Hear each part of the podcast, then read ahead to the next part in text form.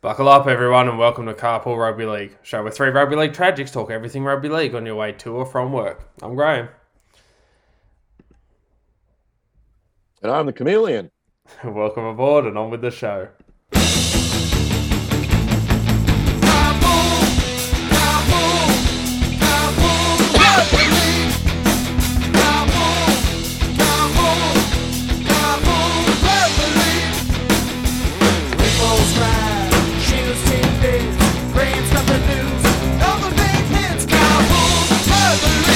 Yes, it's Wednesday, and you know what that means. It's another episode of Carpool Rugby League uh, coming to you uh, ahead of round six this week. Griffo, we um we unfortunately didn't get a podcast together last week, so the uh, the rugby league community and the carpoolers they've been uh, they've been hanging out for a bit of content.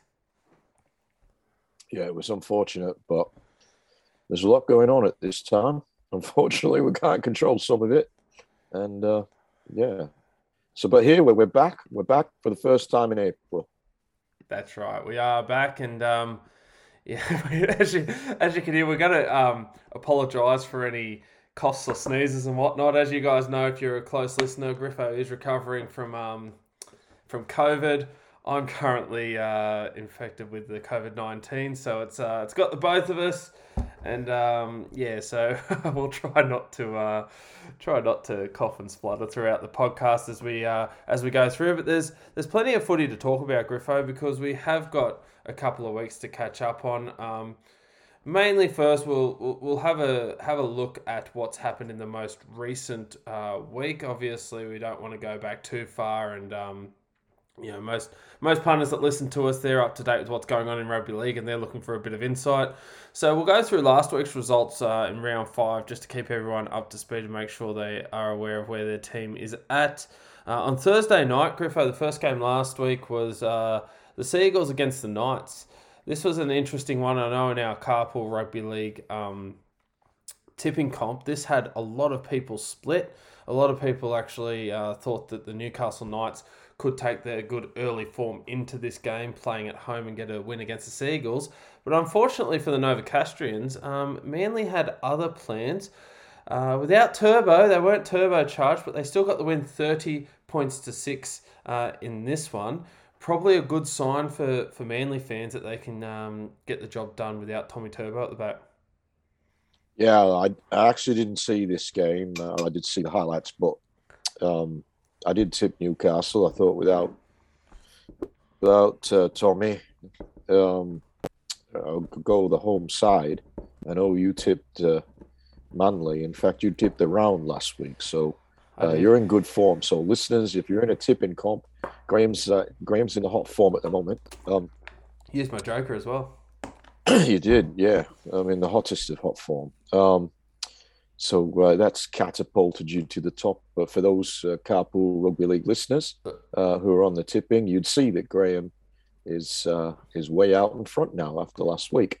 In all fairness, though, Griffo, I think there was about seven people in the Carpool Rugby League tipping comp that got a full round last week. It's an amazing effort. And um, I know we're talking about this game, but I just have to give a shout out too to the Hazo Hillbilly, who isn't far behind me, still has his Joker in hand two perfect Indeed. rounds in a row. So yeah, Hazel Hillbilly uh, obviously knows his rugby or her rugby league. Um, yeah. So look, uh, got off to a great start for the Sea Eagles, and uh, we'll have a bit of a look at the ladder later. But um, fair to say, the cream is starting to rise to the top. Yeah, uh, yeah, yeah. I, I was just going to say there, Griffo. Just um, just just with that one, it's it's starting to feel like now, um, after a, a slow start, that, that Manly is making one of those, making that little push uh, to be considered one of those top teams, and all of a sudden they're not too far from the top. Yeah, their quality. Mm. Yeah, their quality. Um, and uh, you know the challenge for them is still to be able to beat a top line side, but um, yeah, they they don't have a lot of trouble with the lower lights and while Newcastle started off promising with the first two wins and um, pushed Penrith uh, when they were down to 12 men. Um, the question is, has the uh, uh, the wheels starting to fall off uh, the chariots of the Knights? And mm. I guess uh, next week's a big game. Uh, they were right up there after two rounds and, and pushed the Panthers with 12 men. Now the, the questions are being asked of this team. Um, on the flip side, Manly flying high again. So well done, Manly. Um, as I said, I can't really comment too much because I didn't. I was out that night, didn't see the game, but apparently it was quite close until the last ten minutes, and Manly just kicked away as they can do with their uh, the attacking arsenal that they've got there. Yep, and, and speaking of close games, it continued into the second game of the uh, of the the weekend with the Warriors uh, taking on the Cowboys. Uh, this one went into golden point. That's how close it was. The Warriors ended up um, getting the job done 25 24. This is one of those games that could have gone either way. Uh, it was really tight. The Cowboys uh, started really well. They scored the first, oh, well, they scored the first try of the game, and then um, uh, most of their points were scored, I think, by about you know a couple of minutes into uh, the second half. Uh, we saw the the Warriors. Um, they they scored a try. I think it was about ten or fifteen to go through uh, Euan Aitken, which um, which gave them a shot at uh, at winning the game, and then the field goal to Shaun Johnson at the end. These are two of those teams, Griffo. When you've when you've got the, these teams that we don't expect to make the eight, you're to see these these scraps that are hard to tip, where where they could go either way, and this one went the Warriors' way. Yeah, I I, I was on the Cowboys, and um, I've not had a lot of success with my tipping and around the Cowboys. This was a game they they let slip. Um, they had this game under control, and they just let it slip. And um, you know, congratulations to the Warriors. They hung in there, and, and eventually, the um, you know Shaun Johnson got field goal. Uh, he had had a previous attempt and they went down the other end, and, and Chad Townsend, a really disappointing um, drop goal attempt from him um, that ended up almost further away from the post than where he kicked it from. It was just, it's not what you want from a guy who's who's on big dollars. You got at least get close. I mean, you expect them to get close. They're not going to ice it every time, but I was really disappointed because I tipped them, and then then they just let the Warriors get straight up field after that. And it was a little bit disappointing from my point of view, but uh, big bonus for the Warriors. They're currently in, uh, you know, in a good spot with three wins. Hmm. But to be fair, I can't see either of these teams making the eight. Um, Warriors have beaten poor teams when they come up against good sides. Uh, I can't see them winning too many games, to to be honest. Cowboys, look, you know that that was they let that slip away. You want to make the eight, you got to beat teams like the Warriors. Um, and as I said, I don't see a, a top eight for either of these two teams. But as it stands, the Warriors uh, are well entrenched in the top eight. I think actually the Cowboys are in eighth as well. So yeah, they're seventh um, and eighth. I just think there's yeah, yeah, I think there's other teams that are as the season goes on that are that are going to pass these guys. Yeah, and and two teams that are that are um, you know have been in a lot of people's top eights. I mean, the Roosters, we uh, we had them ranked number one in all our previews. They took on the Broncos, who many people think can make the the top eight. They've had a bit of an up and down season though. The Broncos, they're out of the eight at the moment, and this was a bit of an up and down game. It was a bit of a seesaw affair. At one stage, uh, looked like the Broncos might be able to get a win over the Roosters, even though many expected the Roosters to win this one comfortably. And in the end, Griffo, um, the funny thing is it was basically the goal kicking of um, of the Roosters that got them home. Um, Adam Reynolds only getting two conversions. It was four tries each. Uh, this will be one where Brisbane, um, yeah, they just they just seem to be able to let games slip when they look like they might be able to get a win, don't they, Griffo? Look, they were really good in the first half. The Broncos. Um, the, the constant challenge for the Brisbane Broncos is to be able to put 80 minutes of good football together. On paper, they've got a good side. Um, to the Roosters' credit, um, they got home uh, on the back of Joey Manu, and and with a lot of help from Sam Walker. Um, a game they didn't look like winning there for a long time. Uh, the Broncos looked the better side. Roosters came back. I think the Broncos might have kicked ahead again, uh, and then the Roosters uh, got them in the end. Um, but it was a great Friday night of football. I mean, um, the Warriors Cowboys was was a good quality game, um, as was the, the, Broncos and Roosters. So, um, yeah, it was a good night of, of rugby league for, for your uh, neutrals like myself. Um, Broncos can take you know a fair bit out of that game, know, the way they played. In in particular, um, Staggs, he was unstoppable. Um, but especially in the first half, I mean, he's he's just when he's on, no one can stop him. Yeah, uh, he's a very similar sort of uh, player in many ways to, to David Fifita in that it's just a powerhouse who, when they're on their game, just can't be tackled. And poor old uh, Paul Momirovski, who's a good defensive centre, was was made to look quite mediocre by Kotoni Staggs. Um, so Staggs had been out of form really for a few weeks, hadn't seen much of a positive nature. He bounced back, and but still, as good as he was, he couldn't get his team over the line. Um, uh, Broncos, if they continue that sort of uh, form, they'll uh, they'll challenge the top eight. But um, obviously, against the, the top line sides, um, they're still you can't see them really winning those games. But uh, a good performance from both teams. Joey Manu was was amazing. Um, so you had Staggs on uh, one side um, doing the damage, and then Joey Manu on the Rooster side. They, they weren't playing it opposite each other, um, but uh, both those guys were outstanding uh, uh last week in, in, in, a high quality game. Yeah. And, and look, talking about outstanding, um, the Melbourne Storm, uh, yet again, they had a really great showing. Uh, this game was in Wagga. They defeated the Raiders 30 points to, to 16. Um, the yeah, the, I, I did laugh at the end there with the the Raiders. Um, look, if they get in the top eight and it's on two points for and against, all the power to them. They did take that penalty goal right on full time to make it thirty to uh, sixteen. It was thirty to fourteen prior to that. Five tries to two. Um, look, what do you what else do you say other than the fact that they're the Storm and they're phenomenal? Yeah, they um lot of points in in the storm. Um, they'll be uh, they'll be top four, and the Raiders are one of these sides that are challenging for uh, you know the uh, either position seven or eight.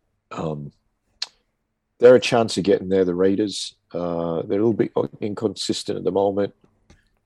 Uh, roster wise, they should you know really be a chance of making the eight. Um, they've got to put away all the other sides below them and around them um, because I don't see them beating too many of the top line sides.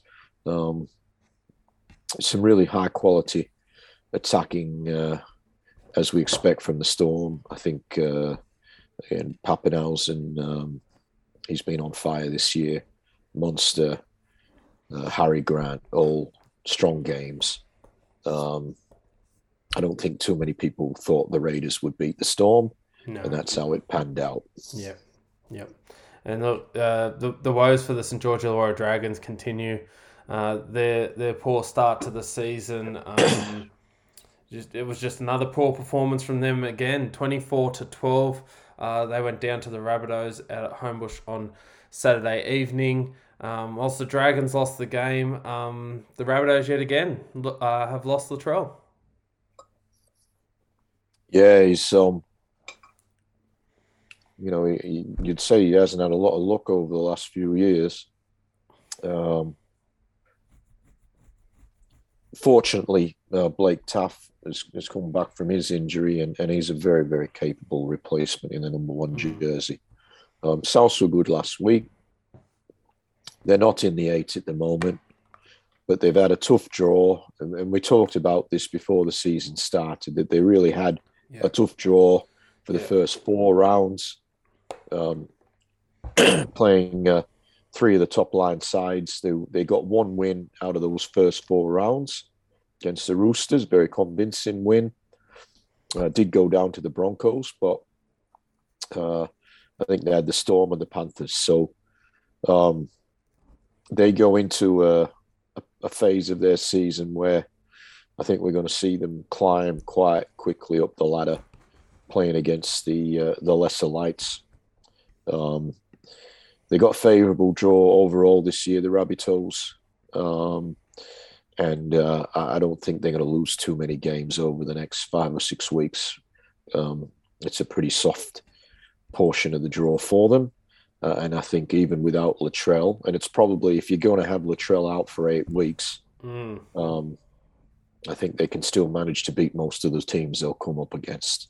Yep. Um, but I can't see them winning against the, the top sides with, with Latrell not there. They're really going to need him uh, when they come up against the better teams.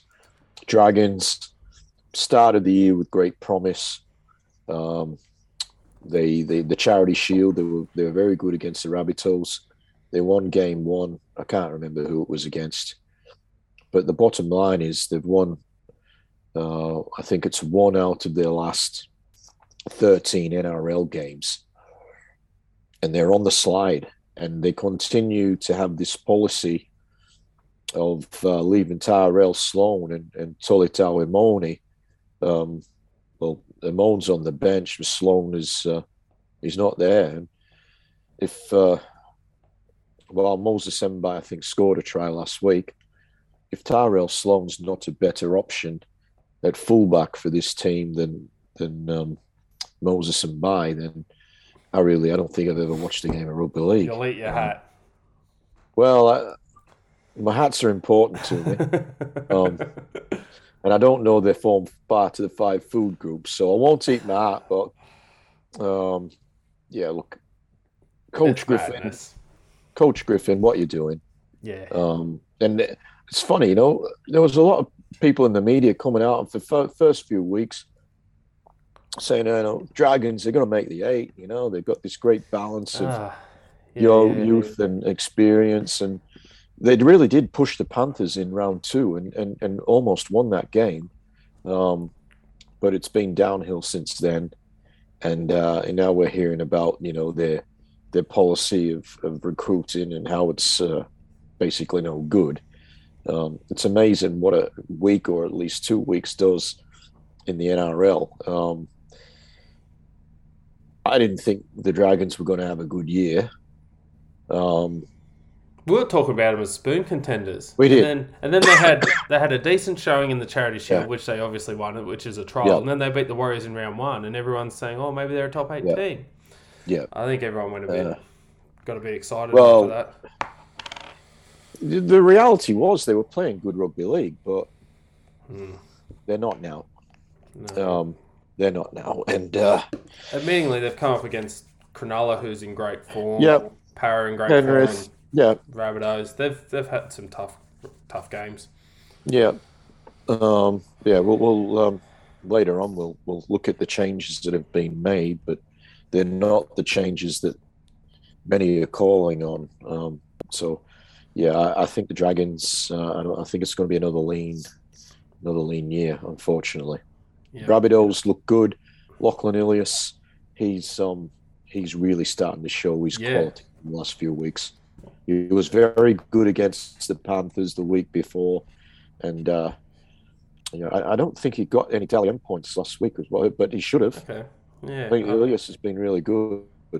He's definitely been the form half for, for South Sydney. Yeah. Um, if uh, people weren't aware and you said which one of these uh, halves Cool. is brand new, he's struggling, Cody. He's really struggling. That's going to be the um, the issue for South going forward, I think, getting uh, Cody Walker. Yeah, Um, Yeah. But I think he had the most try assists last year and he hasn't got one yet. We're five rounds yeah. in. Was yeah, I was just about to say that uh, I'd heard that he, in you know, after five rounds, no try assist for Cody Walker. I mean, he's right down on form, and uh, for South to be any sort of a threat this year, he's got to turn that around. He's good enough to do it. Um, yeah, yeah. I just don't know what's going on. Is it the fact that Reynolds is not there? I don't know, um, but he's he's just not in any sort of form at the moment. Uh, uh, Cody Walker, and he's he's one of the most dangerous players in the NRL when he's on, if not the most dangerous. Yeah, yeah. Um, the last game on Saturday, uh, Parramatta Eels continuing their good form. Uh, Parramatta now uh, four wins, one loss. They defeated the Gold Coast Titans, uh, 26 points to 20. Yet again, we're seeing a game here, Griffo, with the Titans where they score a lot of points, but still uh, still lose. We, we sort of said this might be the way the Titans go about things uh, this year, but um, I suppose for Titans fans, really, it was one of those one of those games where they just gave Parramatta too much of a lead. Then they decided to score all their points and, and you know and try to get back into it. So it's um yeah, it's one of those ones where, where you can't really give up those leads if you're gonna gonna be a top eight side. Look, uh, they've got the ability to make the top eight, and they were in the top eight last year. I, I had them in my eight at the start of the season. I think they can get there, but they've got to get consistency into their game. Uh, it, it's an 80 minute game, and these guys, they're only on for, you know, 30 or 40 minutes per game. Um, talent wise, they're a top eight side. Um, they did come up against a team that is has been in, in scintillating form over the last few weeks, the Parramatta Eels. I really uh, think Parramatta are a big chance of, of taking a title this year. Um, more so probably than I've thought, you know, over, over the last few years when they've always been up there, but Yeah. they're just playing a a really good brand of football. Um, their forwards, particularly RCG and, and Junior Paulo, yeah. they're just both powerhouses, and everything feeds off the back of those two guys going forward. Brown, yeah, that's a Brown of the uh, Dylan variety, and, and Mitch Moses um, in white hot form, uh, ball in hand. Uh, they're a dangerous team. Um, but again, even as good as they've been, um, they are leaking points. Um, so that's, I guess, the concern for, for Eels fans. But ball in hand, they're they're just great to watch, and um, yeah, I, I really, I really uh, think that this could be their year. Um, I'm not going to say they're going to win the comp, but I think this They is can. the best chance they've had. Yeah. Oh, they can do it. There's no doubt. That's that's the best way to put it. They can. yeah. They definitely can. Yeah. And, and and Clint Gutherson too. The form he's in, he just seems to be in the right place at the right time. Um, you know, I mean, I remember late in the game, the Titans, you know, running a play chip and chase. Like he's there to make the tackle. He's he's he. I think their their spine is really good at the moment. The key players in key positions, I, I just I, th- I think you're right, and I think a lot of people talked in the off season, Griffo, about Parramatta's premiership window closing at the end of this year. it does, I think. I yeah, and I agree, and I think I even mentioned it in one of our, our previews, saying that um, that it does close. I think that they may be aware, aware of that, and they're going to next year to to try and make it happen this year. Yeah, Uh, they're, they're they're as good a chance as anyone. Yeah, I, I agree. Uh, another team that's gone up another gear and is, is really showing their um their, their credentials as a premiership chance. It's Cronulla Sharks, uh, thirty points to four against the Tigers. Uh, the Tigers, their woes continue. Um, there's a, a lot of trouble in Tigerland. Uh, this one was one way traffic. This was just basically uh, Sharks, Sharks, Sharks. And they're continuing uh, their great form. They're another team which um, you know they've got key players in key positions playing really well, and we've we've, we've talked about the additions to their team, uh, specifically Nicho Hynes and um, Dale Finucane, some players in some great form um, over at the Sharks. Yeah, they're they're going really well. Um, I certainly had them in my eight. I didn't really see them as it's top four material, but I might have to reconsider on that one because um, close. They're doing it easy, really. I mean, yes, they played the West Tigers. They're actually they didn't they were nowhere near their best, and they still won by 26 points. Um, lots of upsides for the Cronulla Sutherland Sharks. Um, their defense has improved with coach Craig Fitzgibbon coming to the club, and uh, their attack is pretty much on point at the moment.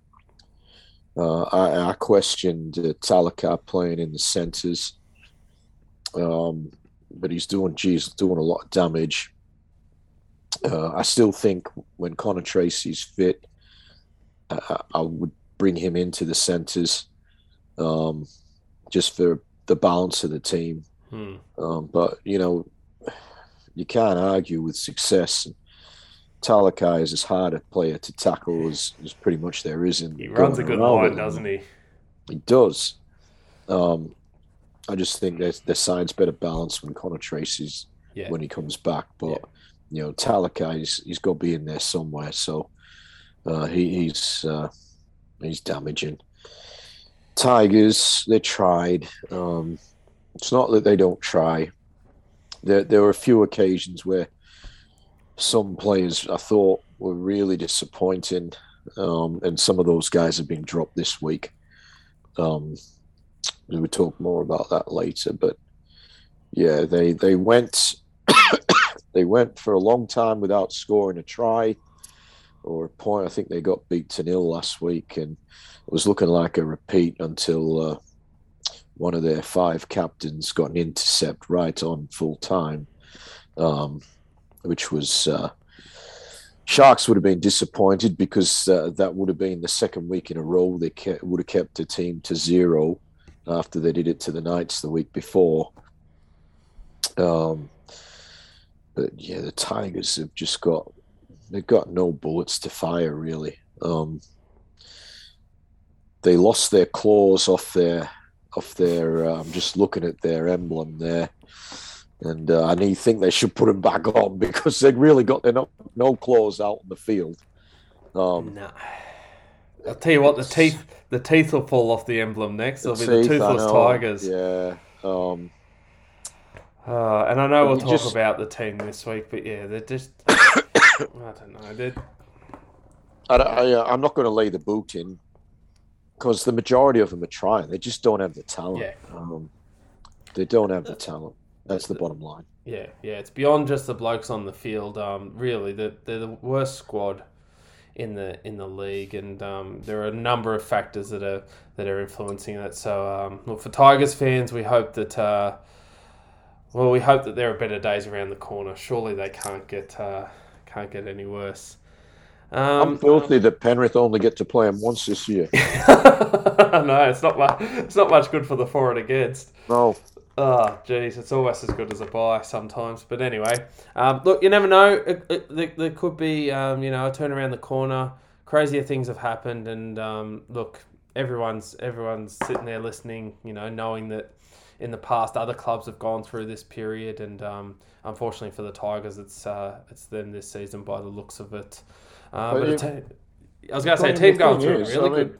They haven't. It's over a decade since they made the finals. Yeah, and that's the thing. It's not just this year. It's been ongoing, and I. But yeah, not to get into big Tigers talk, but just to wrap it up, really, it's not as though you know we we follow it pretty closely. I can't see them getting out of this hole for years.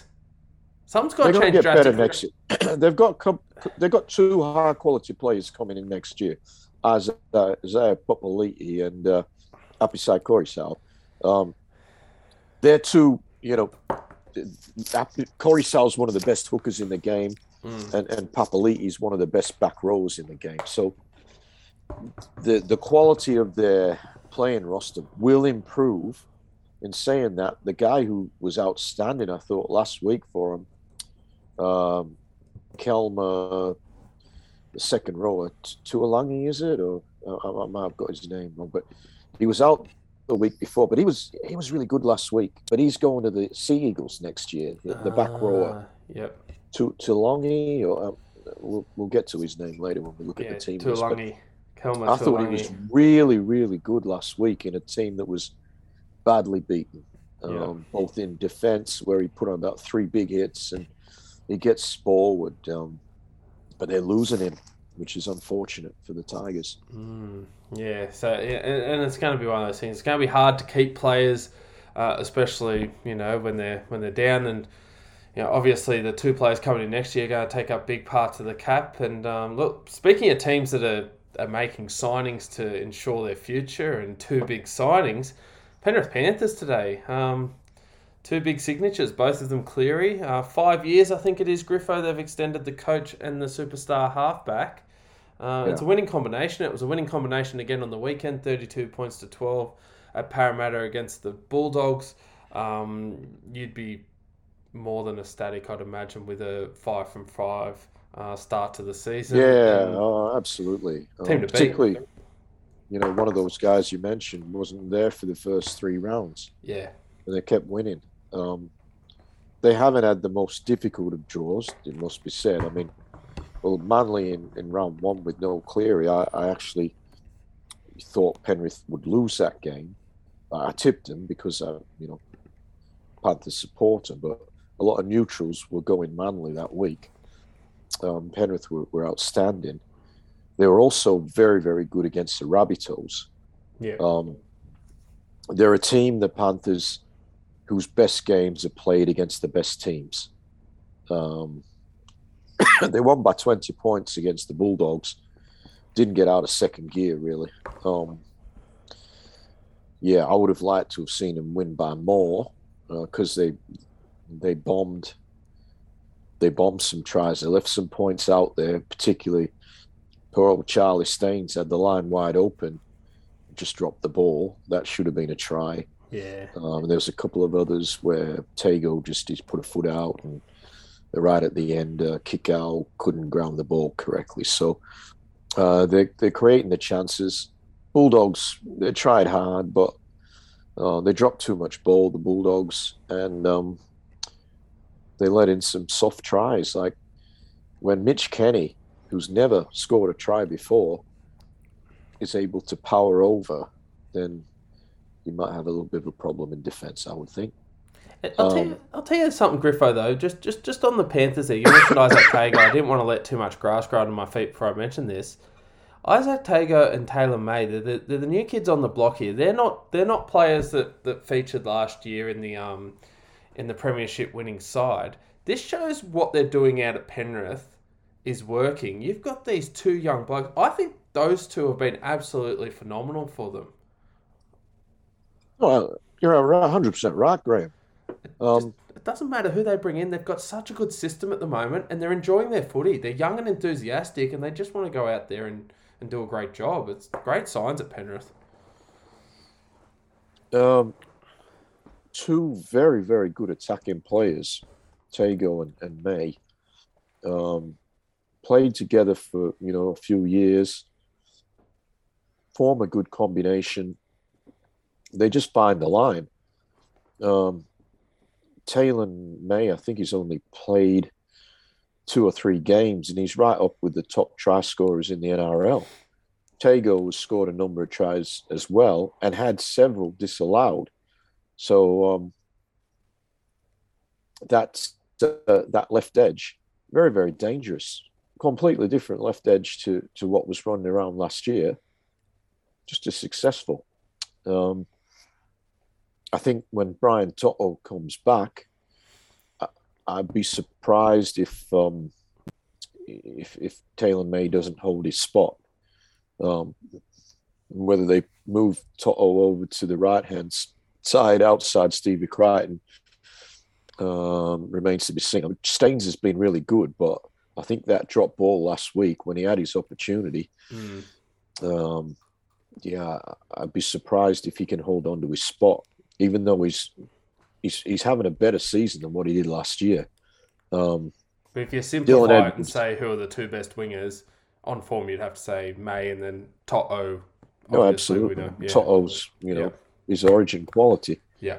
Dylan Edwards is he's just been outstanding. and he was guys- again this week. It's, it's I, I- I just can't get over. I know I know I say this all the time, and I say this to everyone, Dylan Edwards, if you were to watch, you know, highlights here and there, and they show these highlight reels, I don't know if there's a YouTube channel that has the Dylan Edwards highlight reel or uh, people just tend to to not see what he does. And then if you watch the game really closely it's just the little one percenters that he does.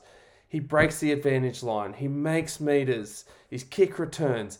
He cleans up. He just he's just he's not the flashy player that's you know going to do a chip and chase or a you know dance through the whole team but he's a really effective fullback i, I just think he's phenomenal Yeah, he has been.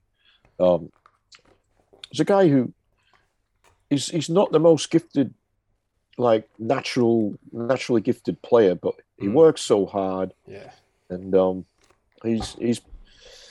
I was going to say he's probably been the Panthers' best player this year, but then Isaiah Yeo, he's got twelve Dally M points Mm. already. So, um, but yeah, he, he's quality. Dylan Edwards, um, Bulldogs. I, I didn't think you know their performance was that bad. I think their biggest problem was was controlling the ball. I thought Flanagan um, proved that he's the guy uh, Yeah. that should be wearing the number seven. So much talk about his position in the side, and I think it was Braith. I, I don't, I've stopped watching 360. Um, I'm actually not really watching any programs uh, now. Uh, um, but I do listen to a lot of. Obviously, I listen to Carpool Rugby League, the number one podcast for the NRL. But I do listen to a lot of uh, podcasts and and and radio um, coverage of, of the game rather than watching it on on, t- on watch a TV for the yeah to watch the games basically. But there was so much talk about Kyle Flanagan and how he was being treated terribly. I think it was Anasta who, you know, I, I saw quotes and whatnot, who saying he's he's being thrown to the wolves and this sort of thing. Well, I've not heard how how much that's just an absolute load of garbage. I mean, this is a professional athlete Mm. his job is to play rugby league. He gets paid well to do it. And if you ask Carl Flanagan, do you want to play reserve grade or do you want to play in the NRL? He ain't going to be saying, I want to play mate. in reserve grade. I mean, it was just, He wants to be a first grade halfback, which Which is isn't an easy job, and it comes with pressure. But uh, no, I mean, I- I just thought it was crazy. Like, yeah, but, but good, good on him. I mean, I thought he did. He played really well. Uh, quite possibly, he was the Bulldogs' best last week. Um, so he's the sort of guy that you probably want inside Matt Burton. They complement each other's games better.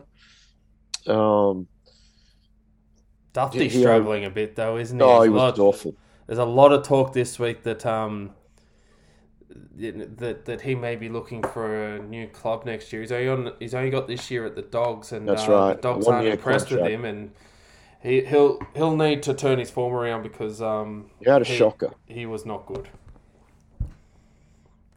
Um, this is a team that has salary cap issues. Can't win a game. with, with some big signings coming in next year, Kikau and, and Yeah. Reed Mahoney, yeah, um, as well as you know the, the overs that they've paid for to get guys like Addo-Carr. And, um, I think also they've, they've got some the Englishman coming from Canberra, um, the one whose wife Ryan Sutton, yeah, the wife was Yeah, critical yeah. of Ricky Stuart when it, when Sutton was was not selected. Um, so they got guys coming in. They got guys like uh, Luke Thompson on huge money. Um, yeah, I- I think. Uh, well, I can't see a, a world where Matt Dufty fits into 2023 Bulldogs. Paul Vaughan also um, is on a one-year contract. Uh, they're going to be needing to offload players, so I mean that's that's an issue for the Bulldogs. I really find that uh, I can't see them getting out of the bottom four this year. There's um, it's a better roster than last year, but performance-wise, they're not all that much different. To be to be honest. No, it's it's it's already starting to, to really shape up the ladder. If you if you ask me, Griffo, and if we we go through it, this is pretty much the first time this year we've gone through the ladder because uh, in the early rounds it is it is a bit tough to to, to see where everything's shuffling out. And even some people say it's you you won't get a, a true indication until about, you know, round eight to ten. But looking at the ladder now, uh, we've got the Panthers out in front, as we said. They're five from five on ten points. Uh, just behind them, we've got the Sharks, Storm, and Eels rounding out the top four. They're all on uh, eight points with four wins and one loss. Uh, then you've got the Roosters, Sea Eagles, and Warriors with three wins. They're on six points. And rounding out the top eight are the Cowboys on um, four points. Uh, in all fairness, the Rabbitohs, Titans, Knights, Broncos, and Raiders are also on four points, taking us down to 13th. Then in 14th and 15th on two points, we've got the Dragons and Bulldogs with the Tigers still winless. I'm looking at this top eight at the moment, Griffo. I can't see the top six teams as they stand now. Now, I'm not saying they're going to finish in this order. I can't see those top six teams falling out of the eight. Uh, With the run that the uh, Rabbitohs have, I'd yeah. imagine they jump into the eight. I'm, I'm, I'm looking at this top eight now. If we if we take into account the Rabbitohs draw, as you said, it's fairly soft, especially over the next couple of months at round five, we're almost saying, look, there's there's there's one spot left in the eight. Really, that's that's how it feels at the moment. Um, even though it is so tight, it's I don't know. It's a long way to go, and we're, we're, we're counting our chickens before they hatch, but it is really starting to take shape.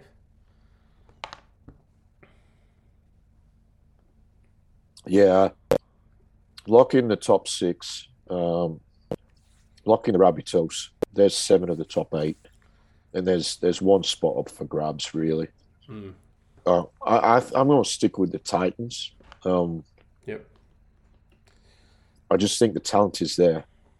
They can get consistency. Um, they've got probably the best squad. I think the Raiders have got a pretty handy squad too, but um, I just think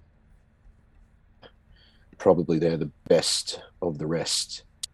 Um, and I've got no doubt that the Rabbitohs will start to move up the ladder. They'll still see themselves as a top four side, the Rabbitohs.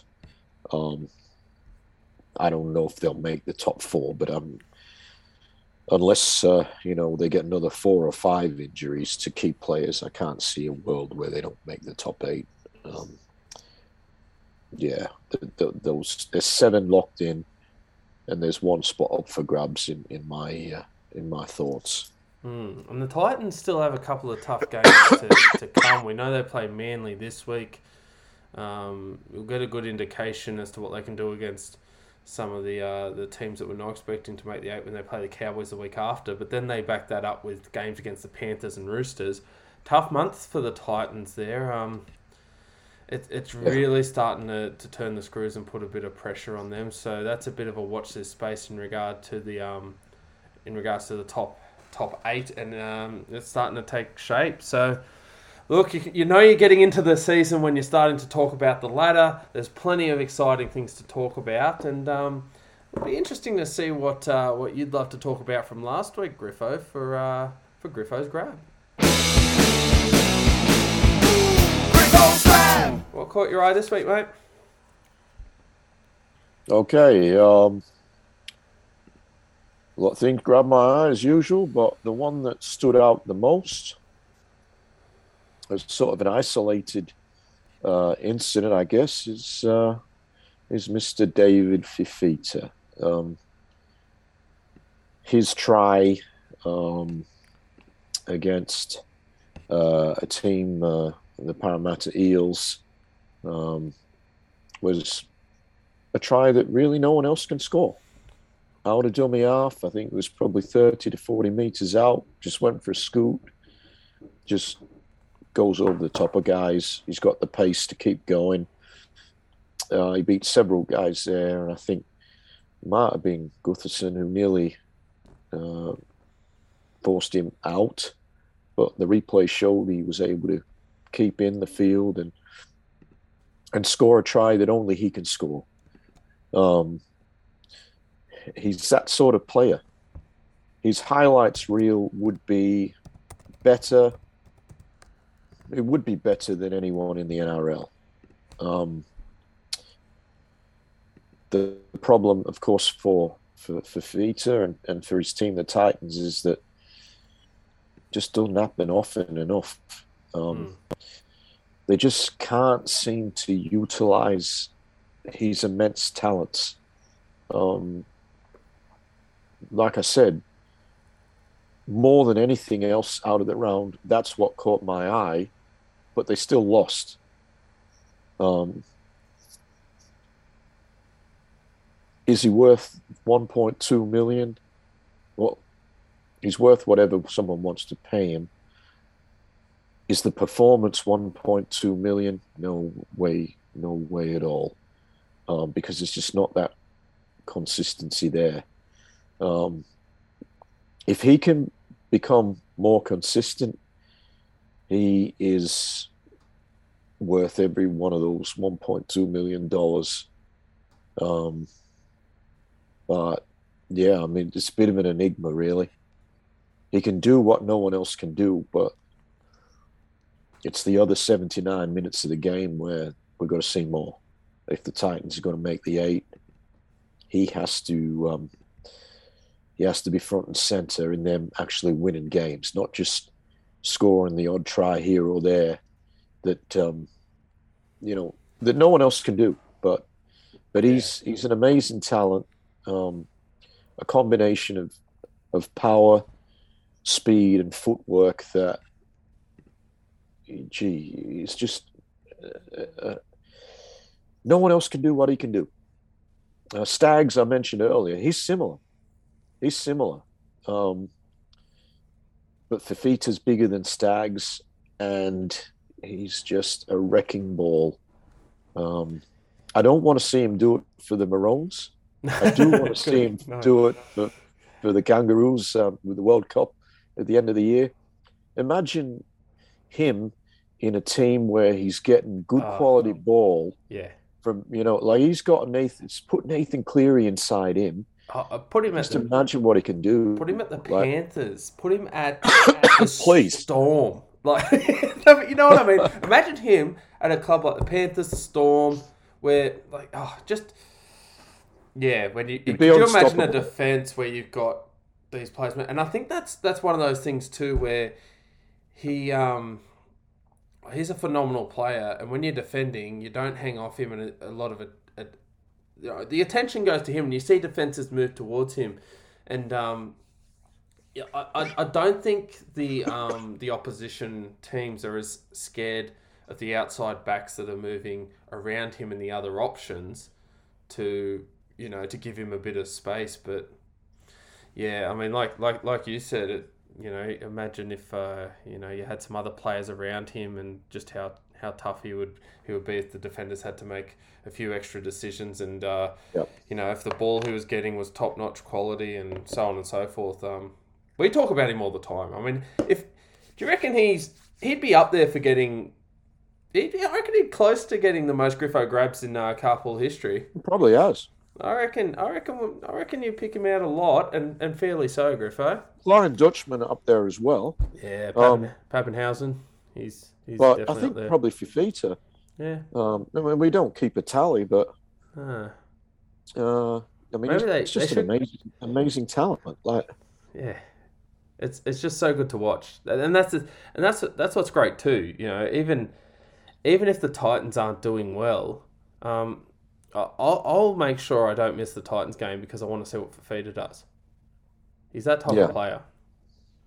Well, um, that's why they bought him. Uh, and and like, if they didn't buy Fifita, uh, he's created a huge amount of publicity for the team. He's probably helped get more sponsorship, bums on seats, all that sort of stuff. Hmm. So He's created would revenue for sure. I, I would think so. Yeah. I would think so. So if he can just get that consistency, um, Yep. then that that team, uh, they're a definite top eight side, and, and they're going to threaten good sides. But I think there's so much about the Titans that is similar to, to Fifita in the sense that they're they're hot and cold within the same game.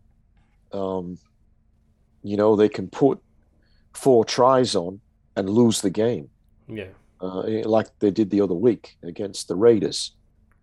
They were down by a, a, a huge score against Para and come back and, and, and we're, we're a chance of winning. Just got to get consistency. Um, and I guess that's a frustrating thing for their coach. Uh, but they've got the team there to be able to do it. They made the eight last year. If they don't make the eight this year, is a failure. Yeah, and I think the challenging thing for them will be that I I think you're going to have to have more wins than losses this year to make the top eight. Absolutely. Because looking at the teams that Yeah. are already in the top eight, there's some some real contenders and some real form teams there. And even if we look at teams like, um, say, South Sydney, where we're predicting possibly this year could very well be a team that could come, say, in seventh or whatever, they're definitely going to win more than half of their games. And Yeah. you know, your other teams around that that that area, your your, your um your Burnleys, the Roosters are you know they're going to struggle to get into the top four this year. There's a lot of fight there. Uh, having Cronulla in there in form has uh, has thrown another team in there. So you, you could very well see the the Titans win just as many games as they did last year, but not make the finals. So for them, as you said, Griffo, success will actually mean um, winning a few more games this year to get into the finals because it's going to be harder this year. So if any man's going to try and you know do it for him and uh, spring him into action and give him a bit of a pep in their step, it will be for Fifita. So it's a bit of a watch this space for the Titans, and as we said, they've got a tough run over the next month, so he's going to have to be in uh, good form. All right. Well, speaking of doing it uh, tough, we've got a few uh, few things to talk about this week for for Graham's gaff. I've got a really big one and a few honourable mentions.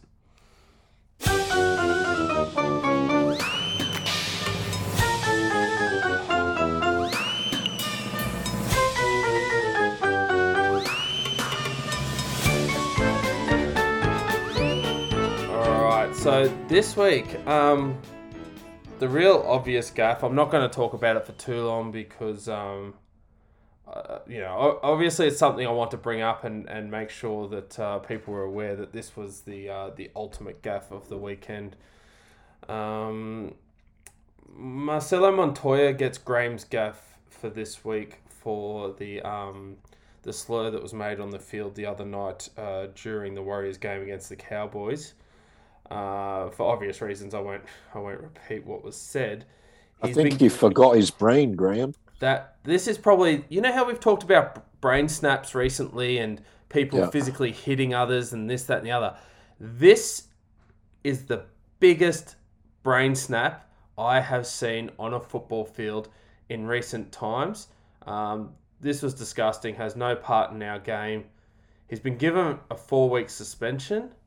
Um, so I, I have no problem with this. I, I, I, think that you know I, I, they could have given him you know, half a season. Whatever. I couldn't. I couldn't care. They could have got rid of him. I don't care if they had gotten rid of him.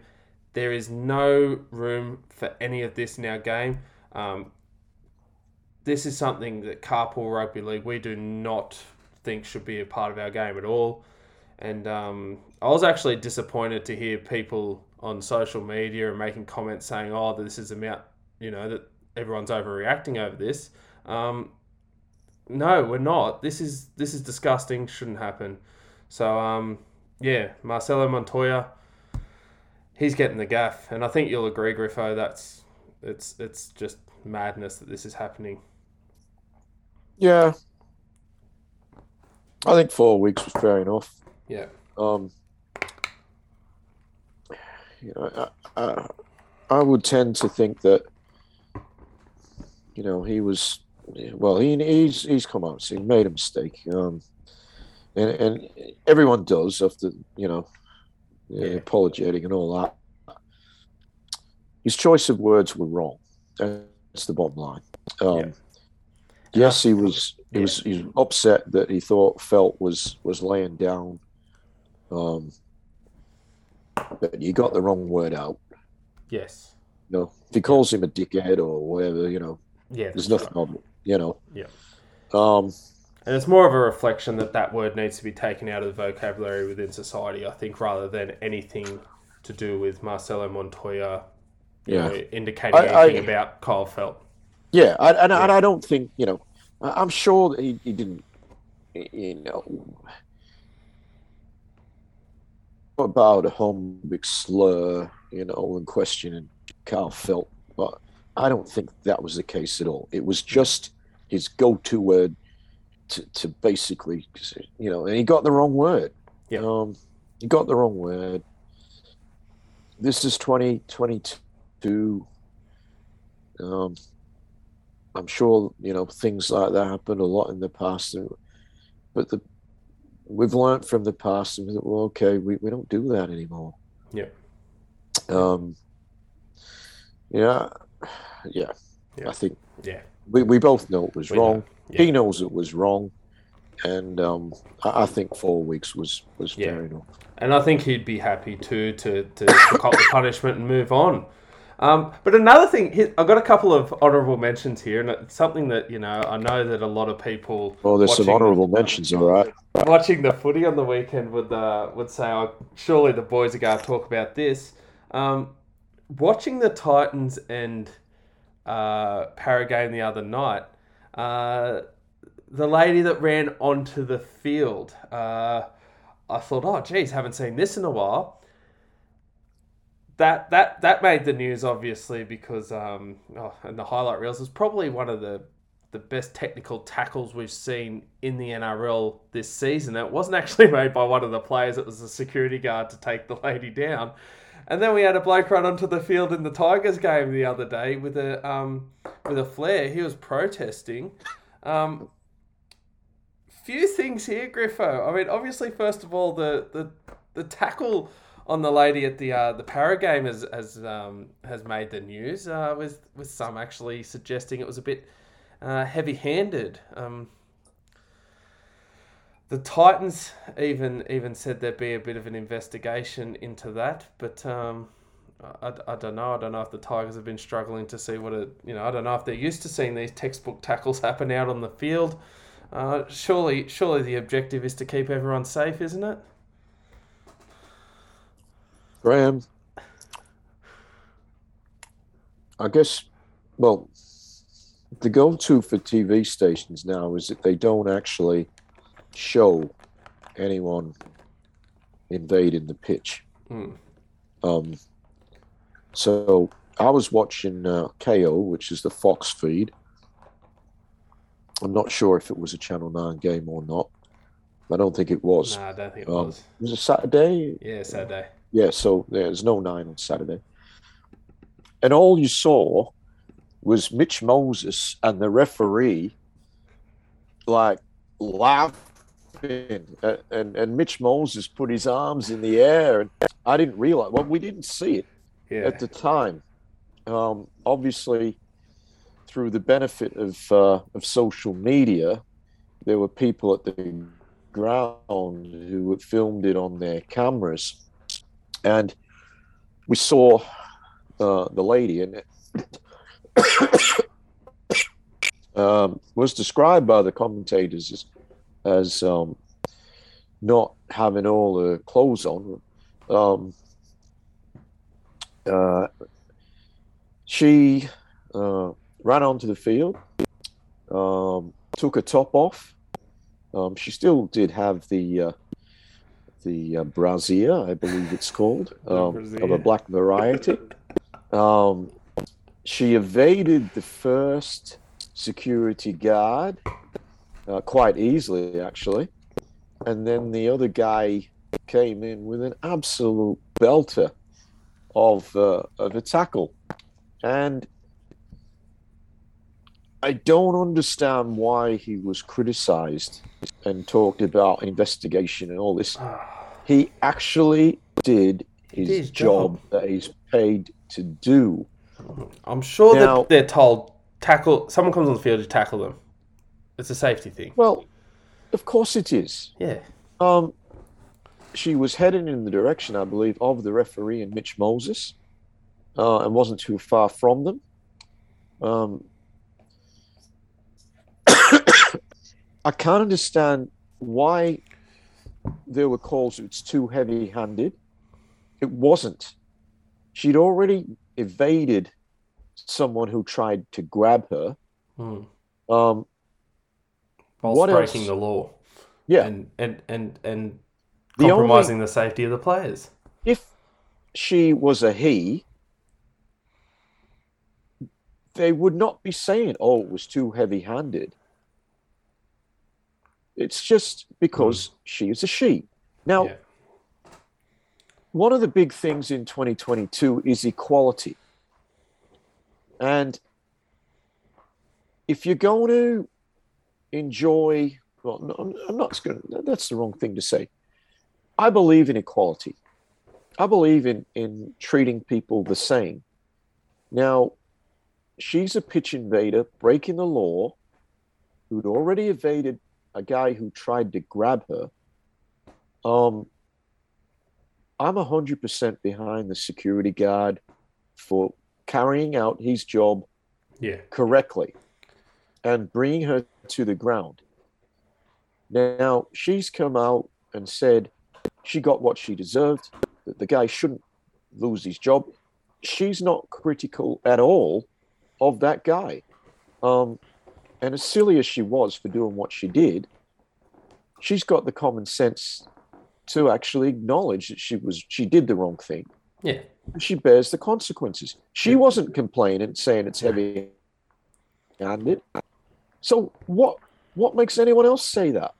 Yeah. Well. What they needed was that guy at Shark Park or whatever it's called these days. Uh, they needed him there because and they they were the E the E group security and that was the worst publicity for that company that they could possibly have.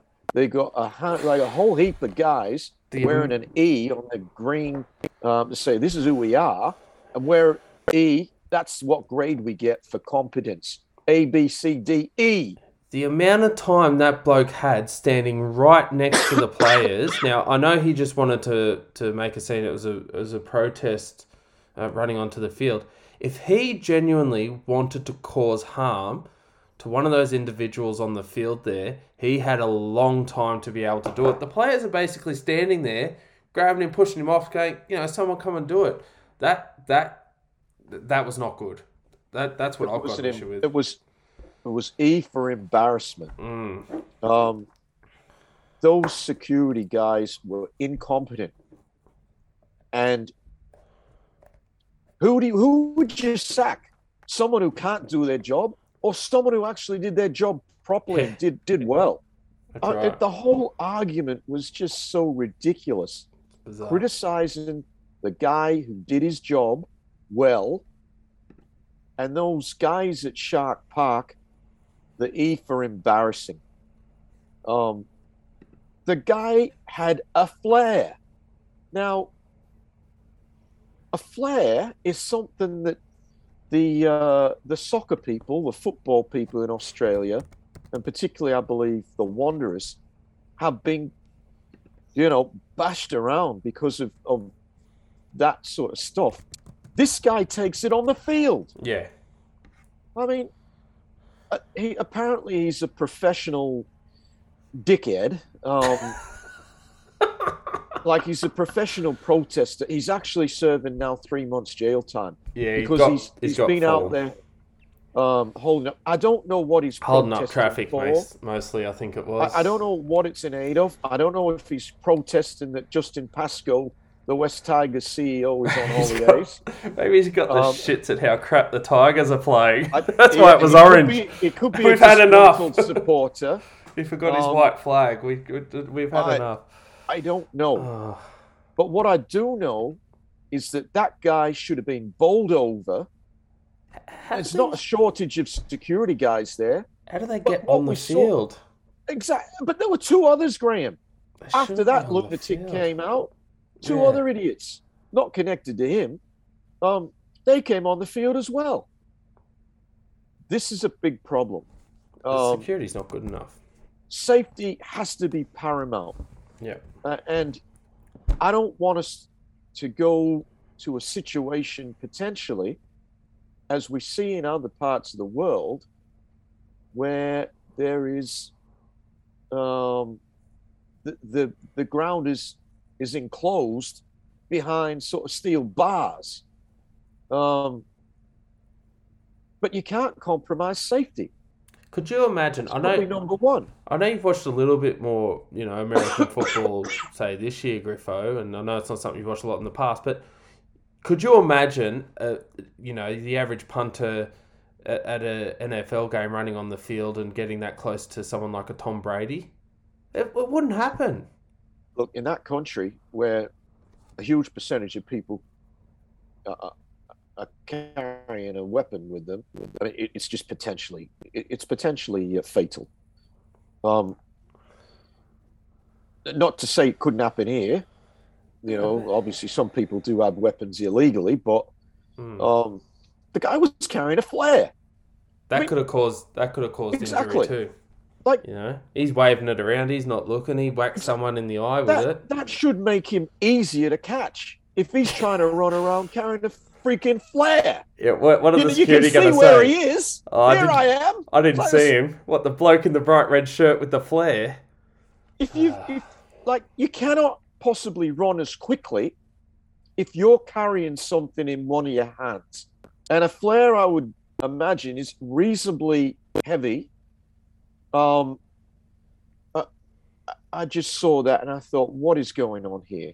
This Hmm. is crazy, and it, it really reflected terribly bad on the on the club. And I'd, I'd if I was running that club, I would be having a serious word to the guys they had contracted to do a job Yeah. and failed miserably. Yeah. Um, uh, just uh, you know, it, it's a gaff. It, it- nothing like you know. Fortunately, nothing happened, but like there were some of the players looked like they were ready to to go him. Uh, he's out there sort of having a bit of a giggle, and, and they the players certainly weren't impressed. Neither should they be. Um, we've seen in the past in you know guys like uh, in in the cricket, um, Roy Symonds who, who took a guy out who came on the field. We saw, Oh, Andrew Symonds. yeah, yeah, yeah. Um, Oh, yeah, yeah. good tackle it was. He, he smashed him. Um, we saw before your time uh, Terry Alderman um, try and take out uh, a uh, a pitch invader, and he actually busted his shoulder. He was out of the game for a couple of years.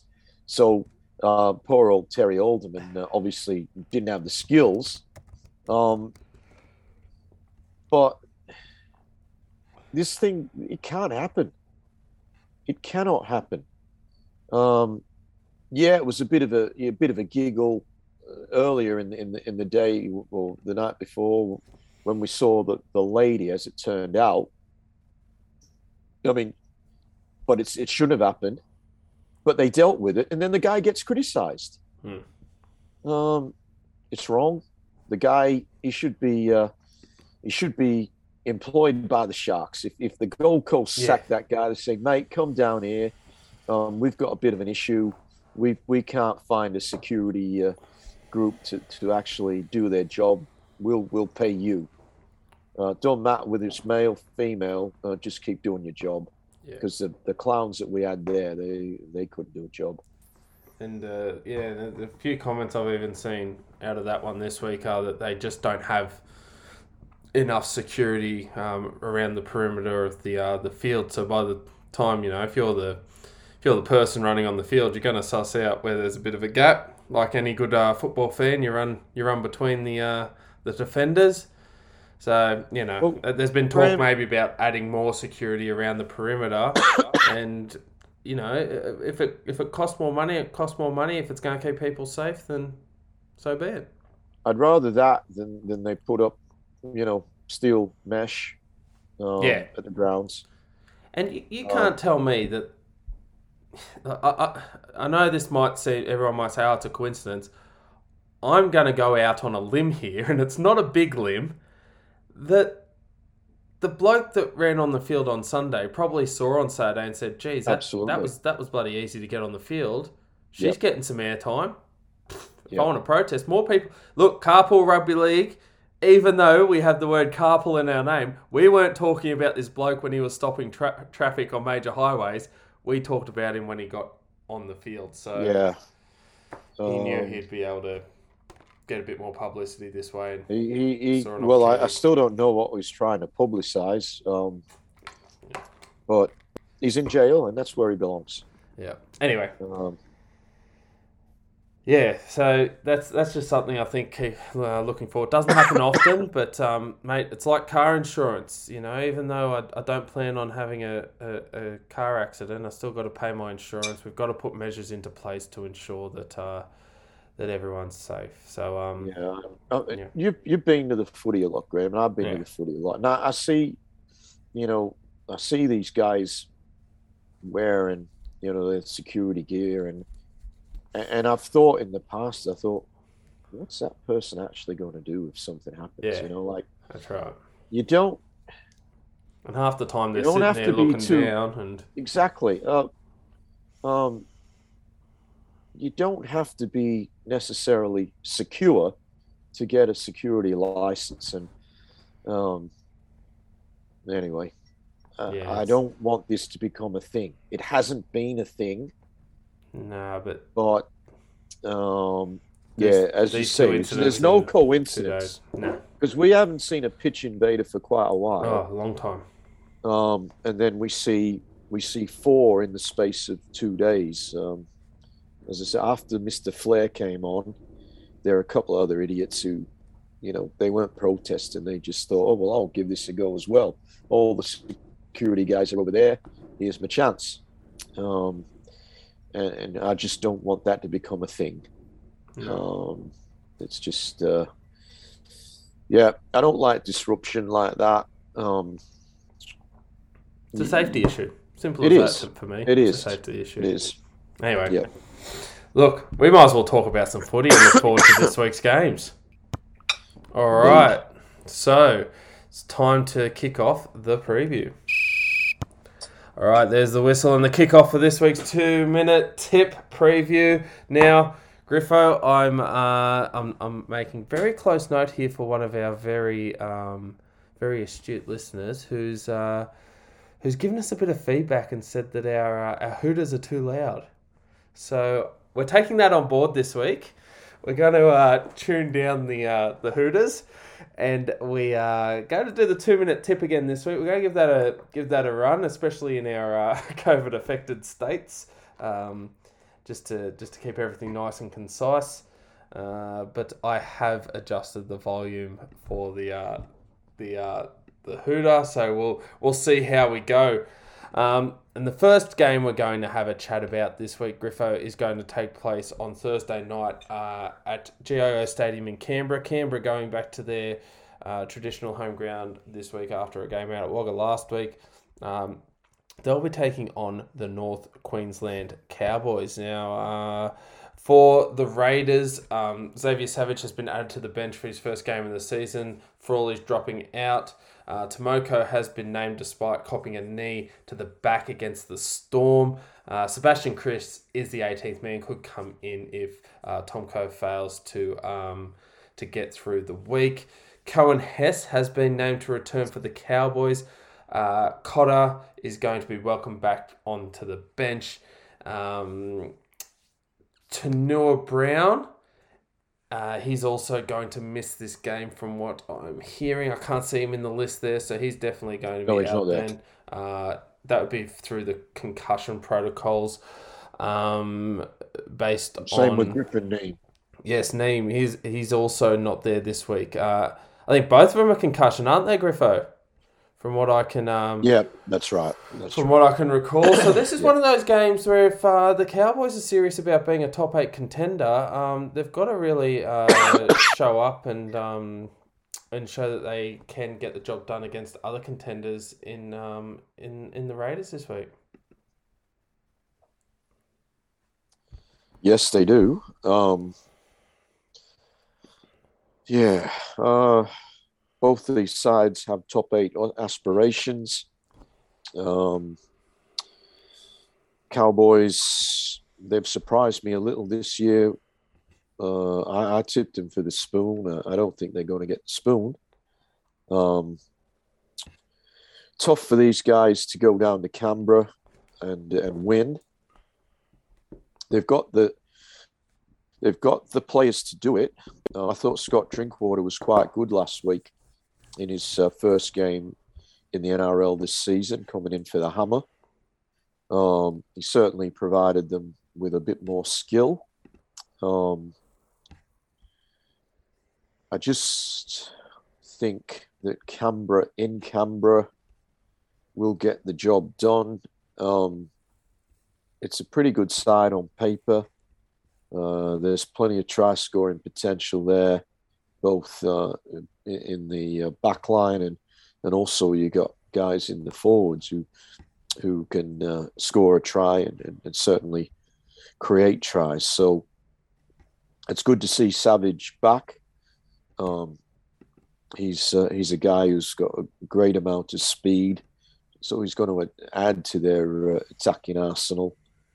Um, it, it, I, I, think it'll be a good game. Actually, I think they're mm. they're fairly well matched. Um, both sides have got players in there that can create and score tries, uh, and uh, it's going to be a good battle in the forwards. Uh, you got the likes of Papali'i, Tapine, Harawira um, up against um, Taumalolo, Jeremiah Nanai. Um, and there it is. But it's for Raiders. Raiders for me. Yeah, I'm um I'm gonna take the Raiders in this one too. I uh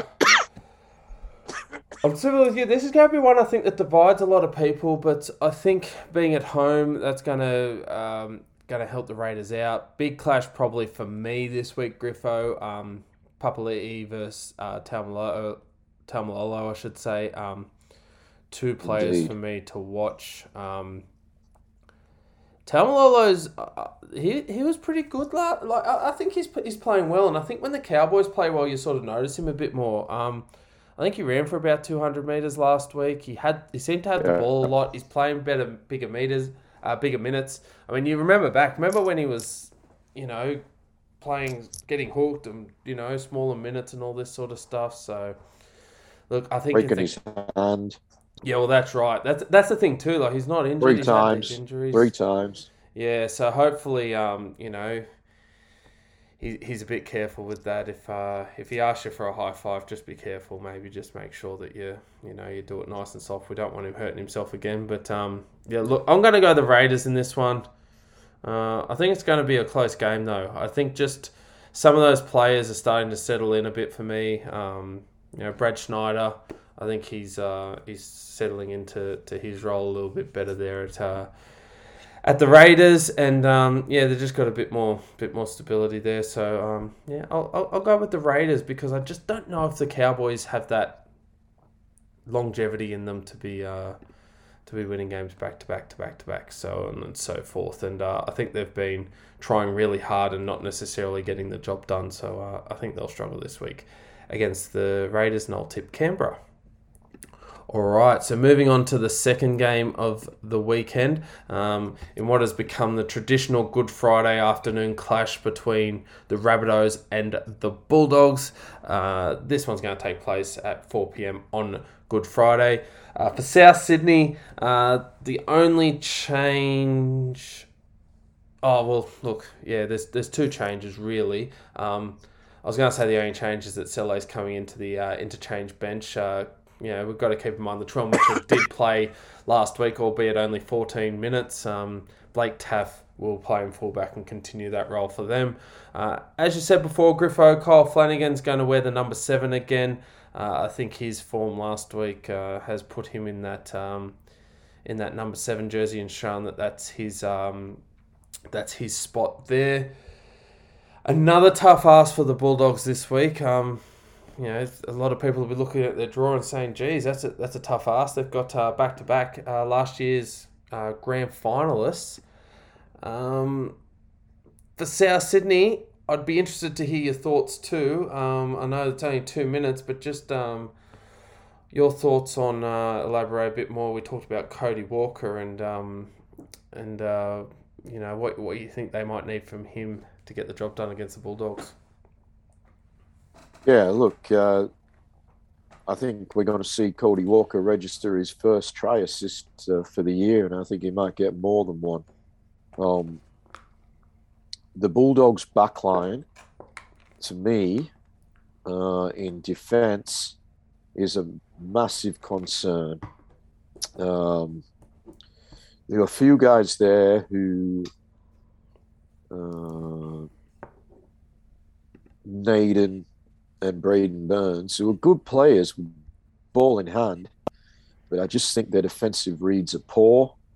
Um, Dufty is, if, if they do get through the line, and you don't think Dufty's going to stop too many guys. Um, Dufty had a shocker under the high ball last week, and I'm sure that uh, that uh, Cody Walker and Lachlan Ilias would have noticed that, and they'll be testing him out.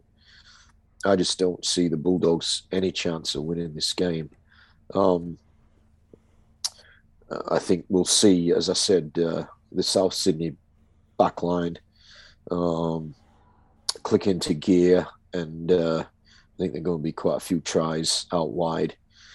Uh, the Bulldogs forwards, I thought they weren't too bad last week, actually. Um, tried hard. I thought Pangai was very good got a number of offloads. Uh, he's certainly uh, he's certainly the guy who, if uh, the Bulldogs are going to succeed in this game, uh, a lot of it's got to come from him. Uh, he'll certainly he's got plenty of aggression. Uh, it'll be a good clash. in the other side there, you've got Jai Arrow and Keaon uh, Koloamatangi, hmm. who don't lack aggression themselves. Um, you got Tom Burgess in there Tatola up front. And you, I just think South Sydney, uh, and and I think they win by, by quite a few points. Yeah, South. This is, as you said, that run where they're starting to come up against um, some of the teams at the lower end of the ladder. Uh, the the main concern for South, I think, over the the past, well, you know, basically all season, uh, except for that Roosters game, has been their um, their completions. They have had quite a few handling errors. Um, that's something they've really got to get out of their game because I'll, I'll be honest with you, they, you know, everyone's saying how well they went against the Dragons. Um, I reckon the South of last year would have put 50 on the Dragons. South dropped a lot of ball. They um, they didn't make the most of their chances. I think Damien Cook uh, has improved over the past couple of weeks. I think he had a bit of pressure on him a couple of weeks ago.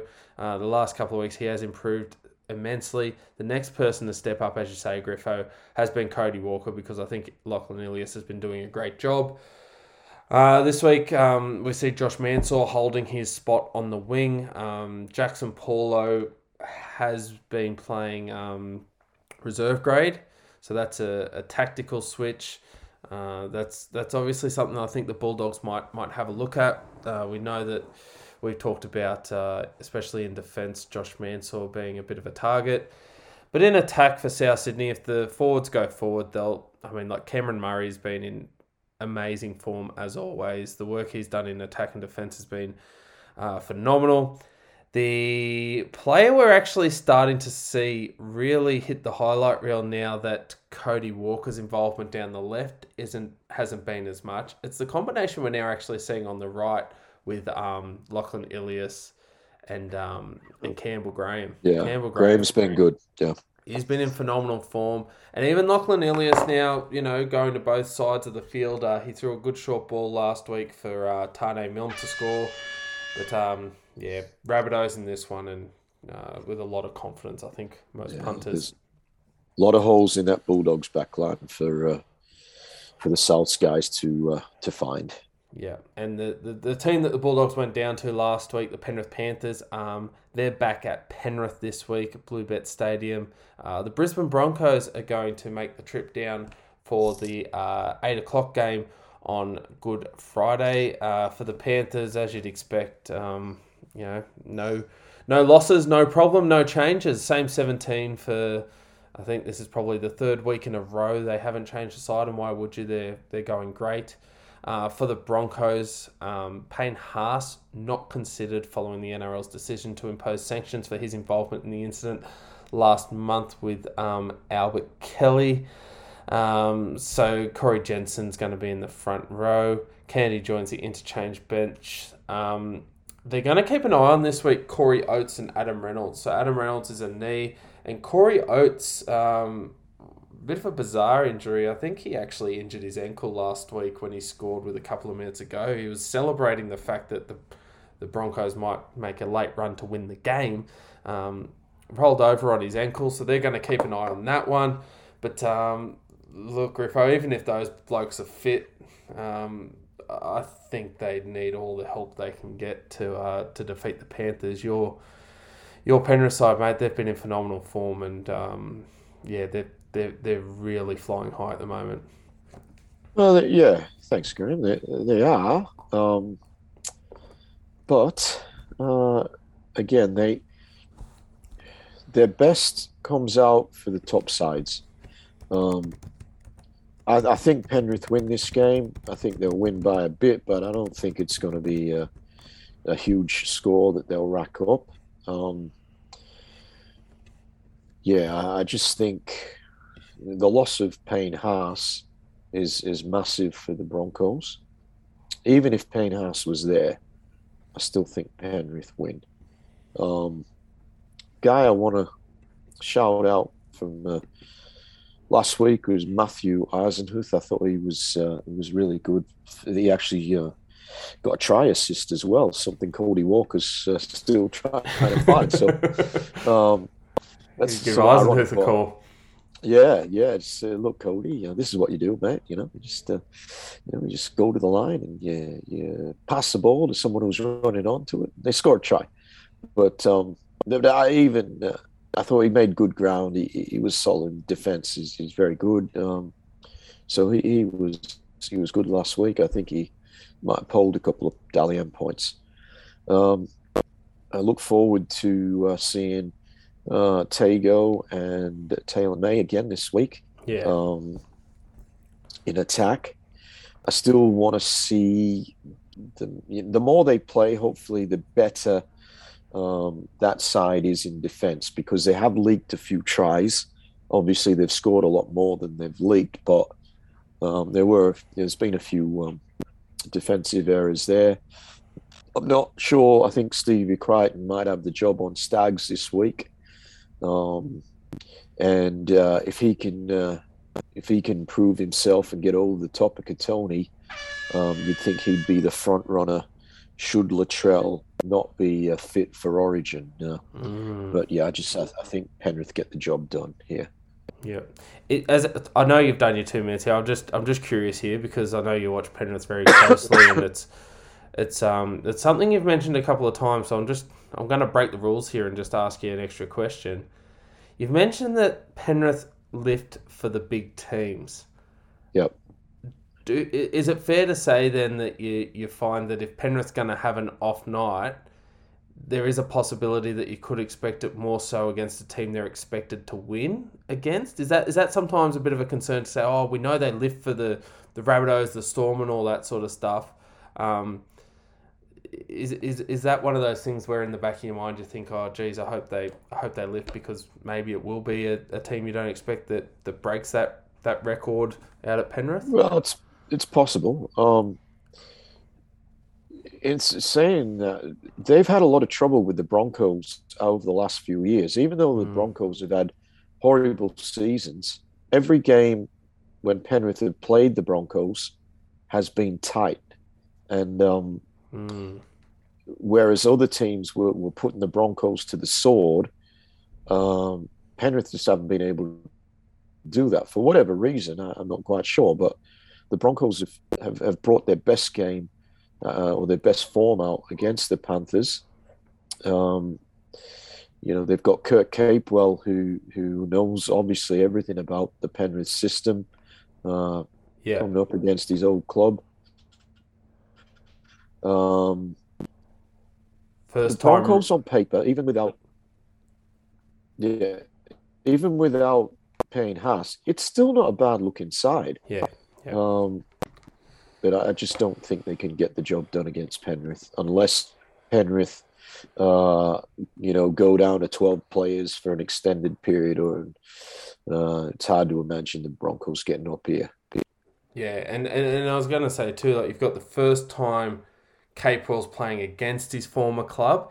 It's also um, first time since the grand final that Adam Reynolds is going to come up against the Penrith Panthers. So there's plenty to watch for this game. I'll, I'll be honest with you, I, I don't think Oh, absolutely. I don't think having a you know a big lunch watching the the Rabbitohs Bulldogs game and having a snooze on Good Friday and an early night's the way to go. The if if anything, Penrith bring out the best in other teams. Teams want to come and they want to knock off the premiers. Um, you you I don't know if you'd be able to tell me off the top of the head off the top of your head the last time Penrith won uh, lost at home. I'm feeling I think it's though we've 18, 18 in a row. yeah, I feel like we're going to go back to Penrith. 2019. Is that right?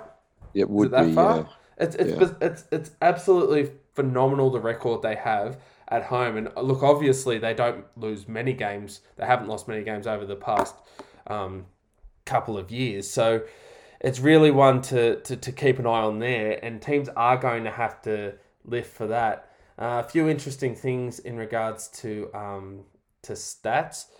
The Broncos they're going to have to to hold the ball. Um, players like Selwyn Cobbo. I think Cobbo is actually number one on the list for the most errors in the NRL. Uh, I know often it might be on the end of a pass when he's going for a try, but Kotoni Staggs, I think, is third on the list. So um, the outside backs of the Broncos, especially if they've got a bit of pressure from the defence, which Penrith will provide a lot of pressure, they'll be under pressure um, to, to force those errors. Uh, another interesting stat on the Penrith side, Griffo. This was one that um, was interesting for me to see. Izack Tago has conceded more penalties than any other player so far this season. So, um, be interesting to see if uh, the Broncos somehow try to um, you know make something of that. I've just been talking stats and this and that and the other because I think Penrith's going to win and win comfortably. I think that they're phenomenal. I've said that a million times this podcast and over the past week. So uh, yeah, Penrith for me. Uh, moving on to Saturday's games, the Manly Sea Eagles they're back at Brookvale taking on the Gold Coast Titans. This game will kick off at five thirty p.m. Uh, in regards to team news, um, Koula returns from a calf injury at centre. He's going to take Morgan Harper's place. Uh, that's the only change I can see from last week.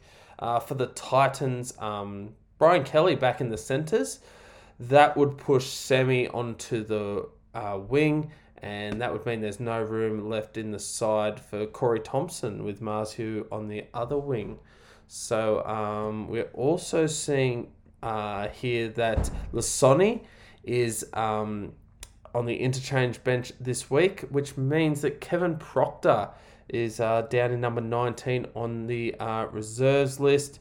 And from what we're hearing, uh, there's still um, a couple of weeks to go for Jayden Campbell, meaning that Jamayne Isaako is holding that number one spot, which he has had since uh, joining the club a few weeks ago. Um, we've we've talked a bit, Griffo, about the uh, the woes at the Titans, and um, for me, it just feels like Manly's building. I mentioned that earlier, but they just feel like they're they're, they're building, even though they're not turbocharged at the moment. Yeah. Um, good signs for Manly when you, you can uh, not have Tommy Turbo and, and uh, beat the Newcastle Knights by 30 points to six. Um, they've they've got to adapt their game to not have to rely so much on Tommy. Um, and and I think it's so it's it's probably not a bad thing for him to uh, to come up against you know sides that are not of the highest quality and um, and still be able to pick up points um, because there's no way that they can beat the top sides without Tommy. Um, they've not been able to beat the top sides even with Tommy. So um, it's Yeah, all about building point. up points. Uh, I do think they'll get the coast uh, this week. Uh, I just think, as I talked about earlier in the podcast, the inconsistency of the Gold Coast Titans. If they're going to win this game, and they have every chance to win it, they've got the talent, but they must play for 80 minutes. Um, you've got the young halves of, of Sexton and, and AJ Brimson up against the very experienced Foran and Cherry Evans. And I, I just think, you know, while Sexton is a good player, um, he, I don't think he's been at the top of his game so far this year.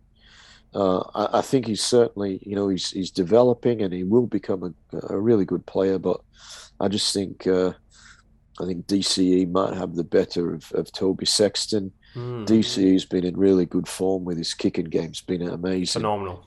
Yeah. Um, you know, the week before last, where he he probably produced the, one of the best kicking performances of all time. He he kicked a 20-40 and a 40-20 in the same game. Yeah. Um, yeah, I just I just think at home uh, I'll be tipping Manly. But if the Gold Coast do play consistently, they are every chance of winning the game.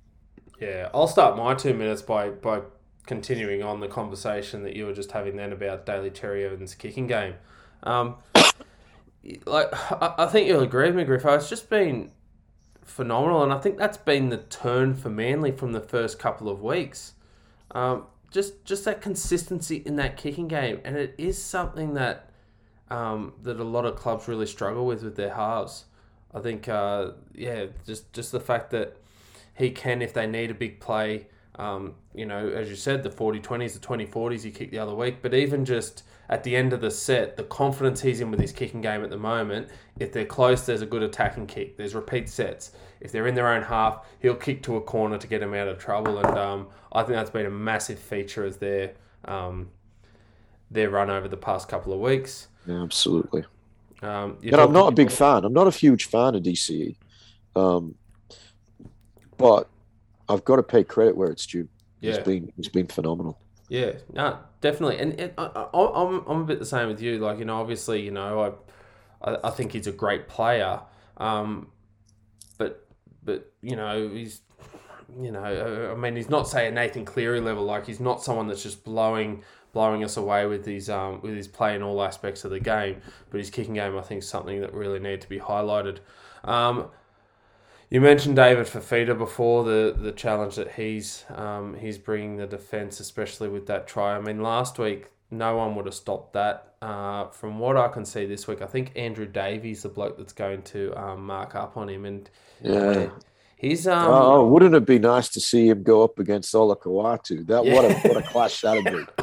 Wow. go- oh, yeah, that that'd be a big clash. But I was going to say with Andrew Davey, he's he's one of those blokes we haven't talked about much on the um on the podcast. Um, debuted late in his career. He's only played a half a dozen games. He'll have his um work cut out for him this week. But um, yeah, for all the things we've talked about before, um, both the Titan side and Sea Eagles, I think that uh, we can pretty confidently uh, put down Manly for a win in this one. All right, big game on uh, Saturday night down in Melbourne, seven thirty-five. The Storm are taking on the Sharks. This is third versus second. Uh, Game of the round. huge game. Uh, there's not heaps to talk about in the team news, especially when you know you've got uh, teams playing as well as they are. They're not going to make wholesale changes. Um, basically, for the Storm, the only change that I can see uh, is a Tyran Wishart uh, back on the bench. So that would be his third NRL game. Um, Tolman back on the bench for the Sharks. He missed last week's game due to uh, COVID. But really, um, this is going to be the big test for the um, the Sharks, Griffo, and I think that uh, a couple of former Storm players for Cronulla are going to be looking for big games down in Melbourne. Absolutely, it was the first thing I was going to talk about was you got Dale Finucane and, and uh, Nicho Hynes up against uh, their former club. Um, so they're going to obviously have uh, not that Craig Fitzgibbon's going to need that much help, but they would have been able to give him plenty of pointers um, on how to deal with uh, the attacking brilliance of the Melbourne Storm. Um, I really look forward to this game. Uh, I might even put off going out Saturday night just to to watch this one. Um, Dude, that's saying something. Well, I said I might. um, yeah, or if I do go, I'll go somewhere where, where it's on. Um, these are two teams who are in a, a really good form, especially in attack. Um, you've got this is a big test for the Sharks to see Yeah. where are they really at. Um, they've they've beaten some of the lesser lights, but they did beat the Parramatta Eels, who uh, and I've talked about what I think of Parramatta this year. Well, the Sharks actually beat them. Um, if they can beat the Storm down in Melbourne, then they're really uh, saying we are a top four team and we are a threat to take out the title. Um, I mean, still early days, but it'll give the team immense confidence if they can beat what is almost a full strength Storm. Um, we're not going to see Christian Welch for the year, so uh, this is almost the best side the Storm will have available. I'm going to back the Storm uh, because they are in such great form. Um, they've got so many, uh, so many weapons at their disposal. Uh, and you bring uh, off the bench a guy like Brandon Smith, you- you've still you've got some talent Yeah. there. Um, Harry Grant, Papenhuyzen, Jahrome Hughes, Munster, uh, Xavier Coates in the air.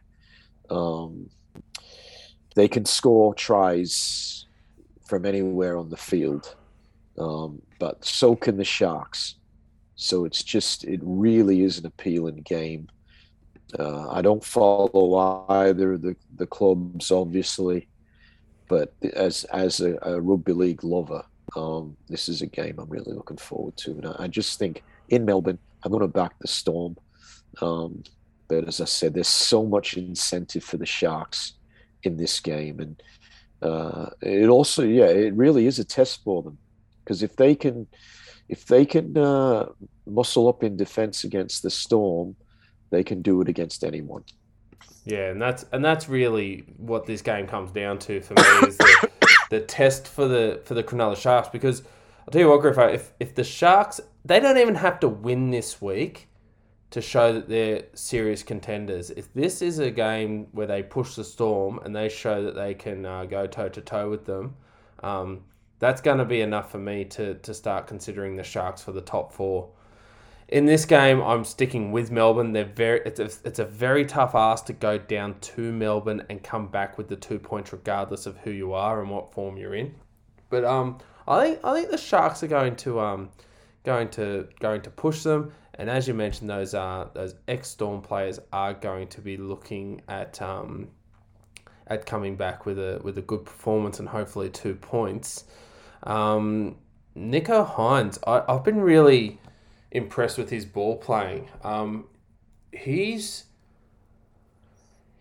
his his ability. I, I, I didn't realize he had this ability when he was at the Storm, obviously, and there were question marks about him playing half. But his ability to actually put players in a in a hole, I think, has been very impressive.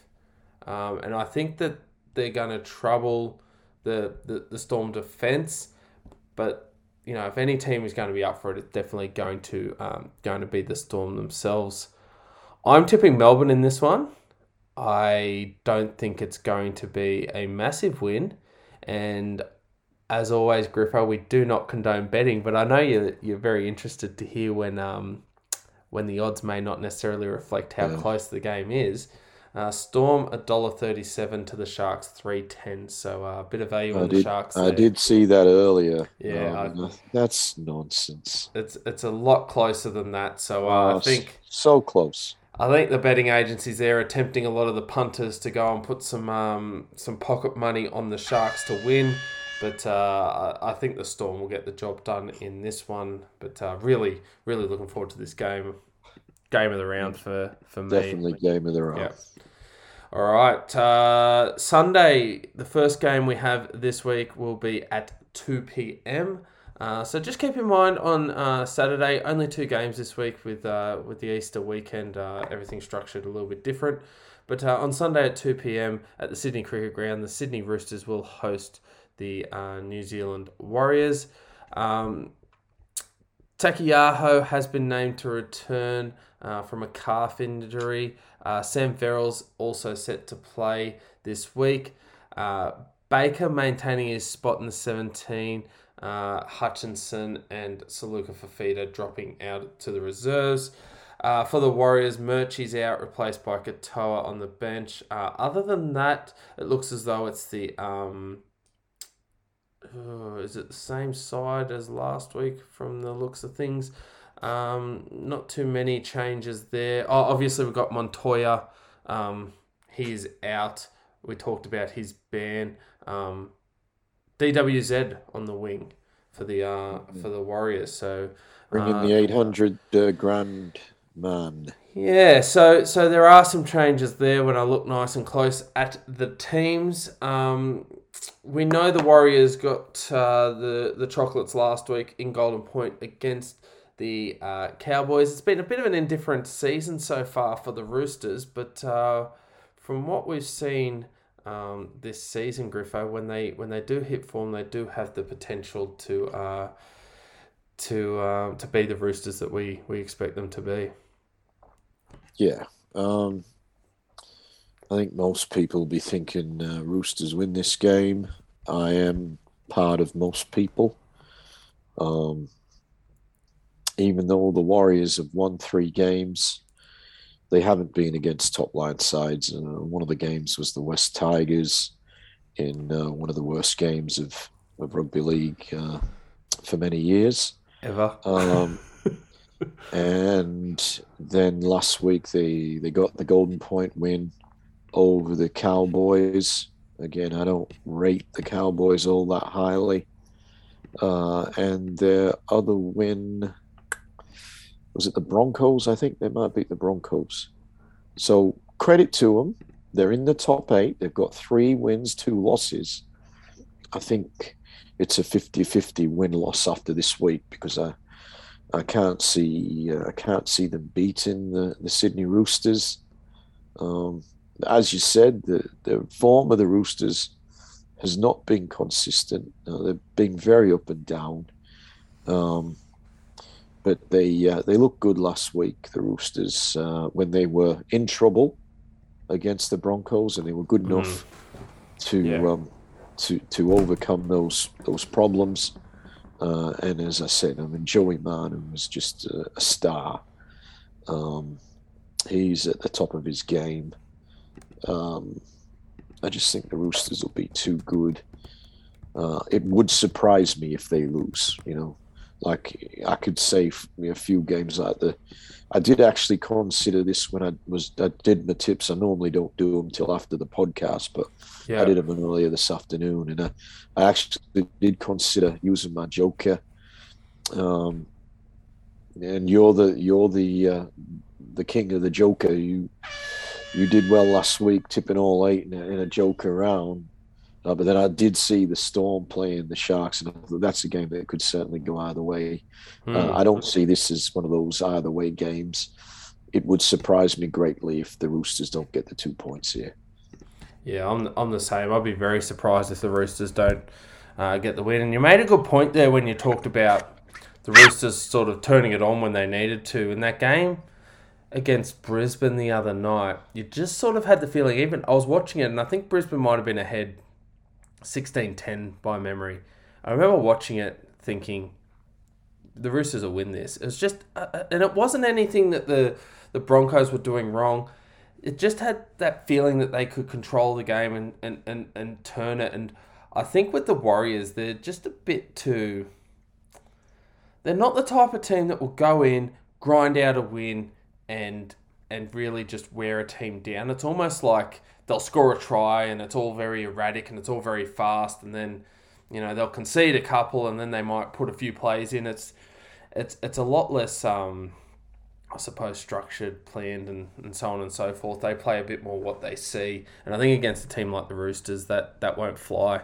Um, so for me, I think yeah, that, that, that control there for the Roosters, and um, just that I, I just feel like they're building. And the thing is too, we've seen the Roosters start to move up the the table, and um, I think you know where we got them now. They're they're at fifth at the moment. Um, they're they're the best for and against of the teams that have three wins, two losses. They're they're still building. They haven't hit their best yet, and I think that uh, you know in about six weeks' time, just before we hit that that Origin period, um, we'll be talking about how they've well and truly entrenched themselves in that top four. And um, this is one of the games that you'd you'd expect them to win, and I'm very confident that the Roosters will get the job done here against the Warriors um, on an Easter Sunday. All right, so the next game we've got will be uh, the four o'clock game on Sunday. Uh, the St George Illawarra Dragons taking on the Newcastle Knights at WIN Stadium in Wollongong. Uh, for the Dragons, they actually welcome back a couple of players this week. Griffo, they've got uh, Josh McGuire and um, named to come back from their suspensions. McGuire on the bench. Um, Fuimaono, I, I was interested to see, is actually in the reserves in number 23. So I don't know um, if he makes his way into the 17. Um, in the reserves, we also see, as you mentioned before, Tyrell Sloan.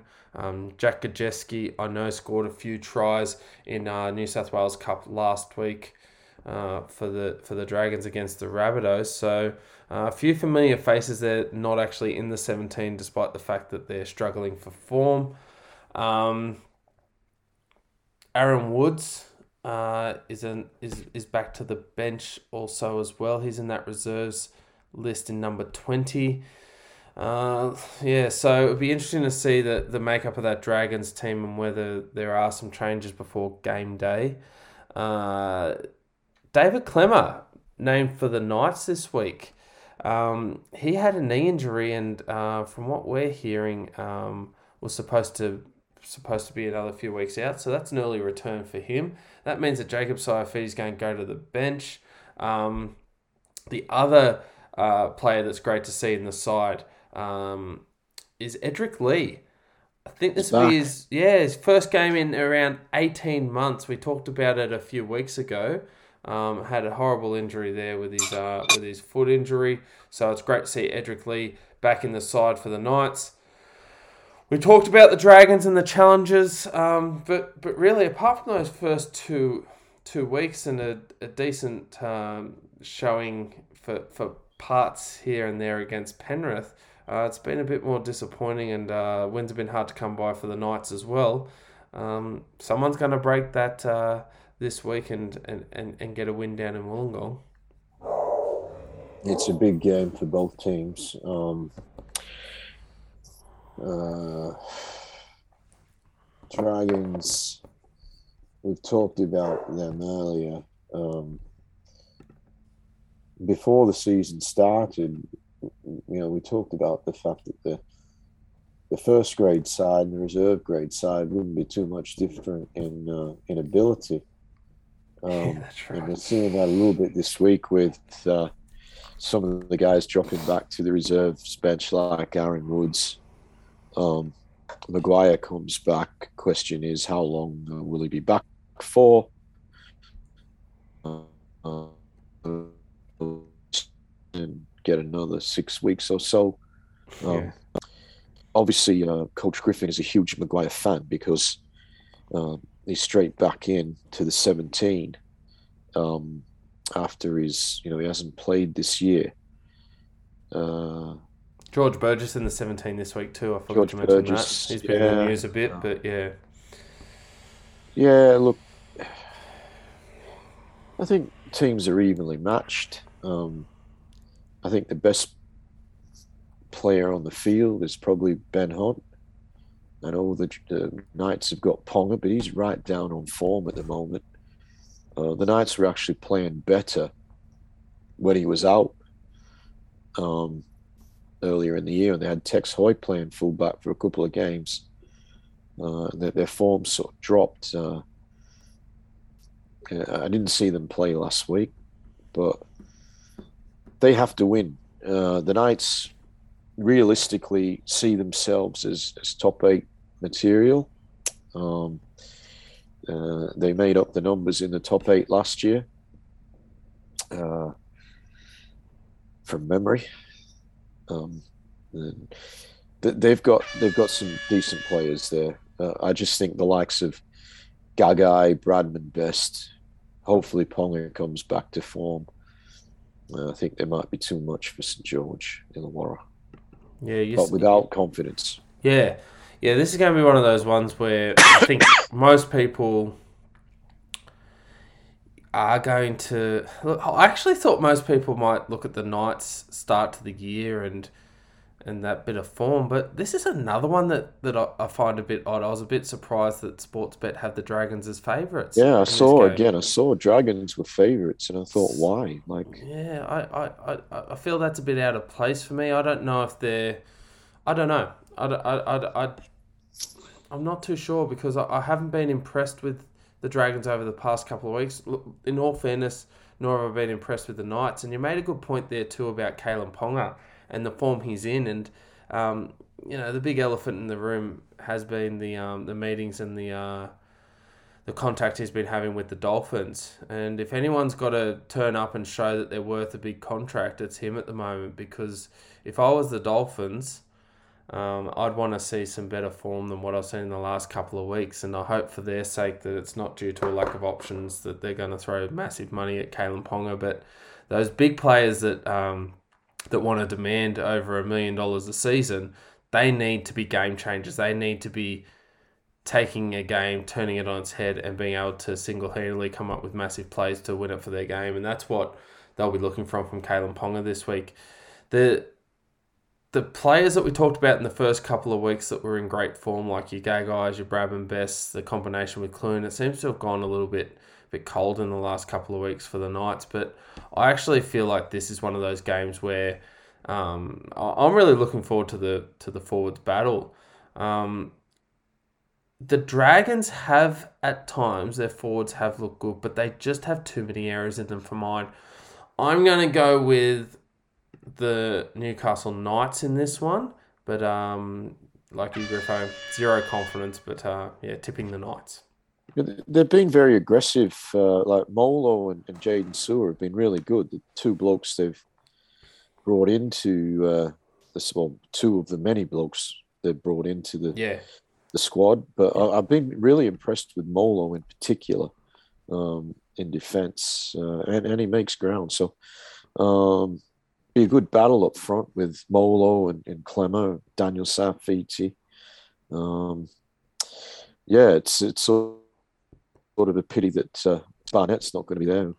Add even more aggression uh, into that forward battle, but um, with with yeah, like you, Graham, uh, I'm not confident, but I'm going Knights. Uh, the underdogs in this game for some reason. yeah. I, that, I was very surprised when I saw that they were the underdogs. Um, but there's no uh, surprises who's going to be the underdogs on uh, Monday afternoon, Easter Monday football at CommBank Stadium, uh, Parramatta. the Eels will be taking on the West Tigers. Uh, Eels are going to go into this one hot favourites.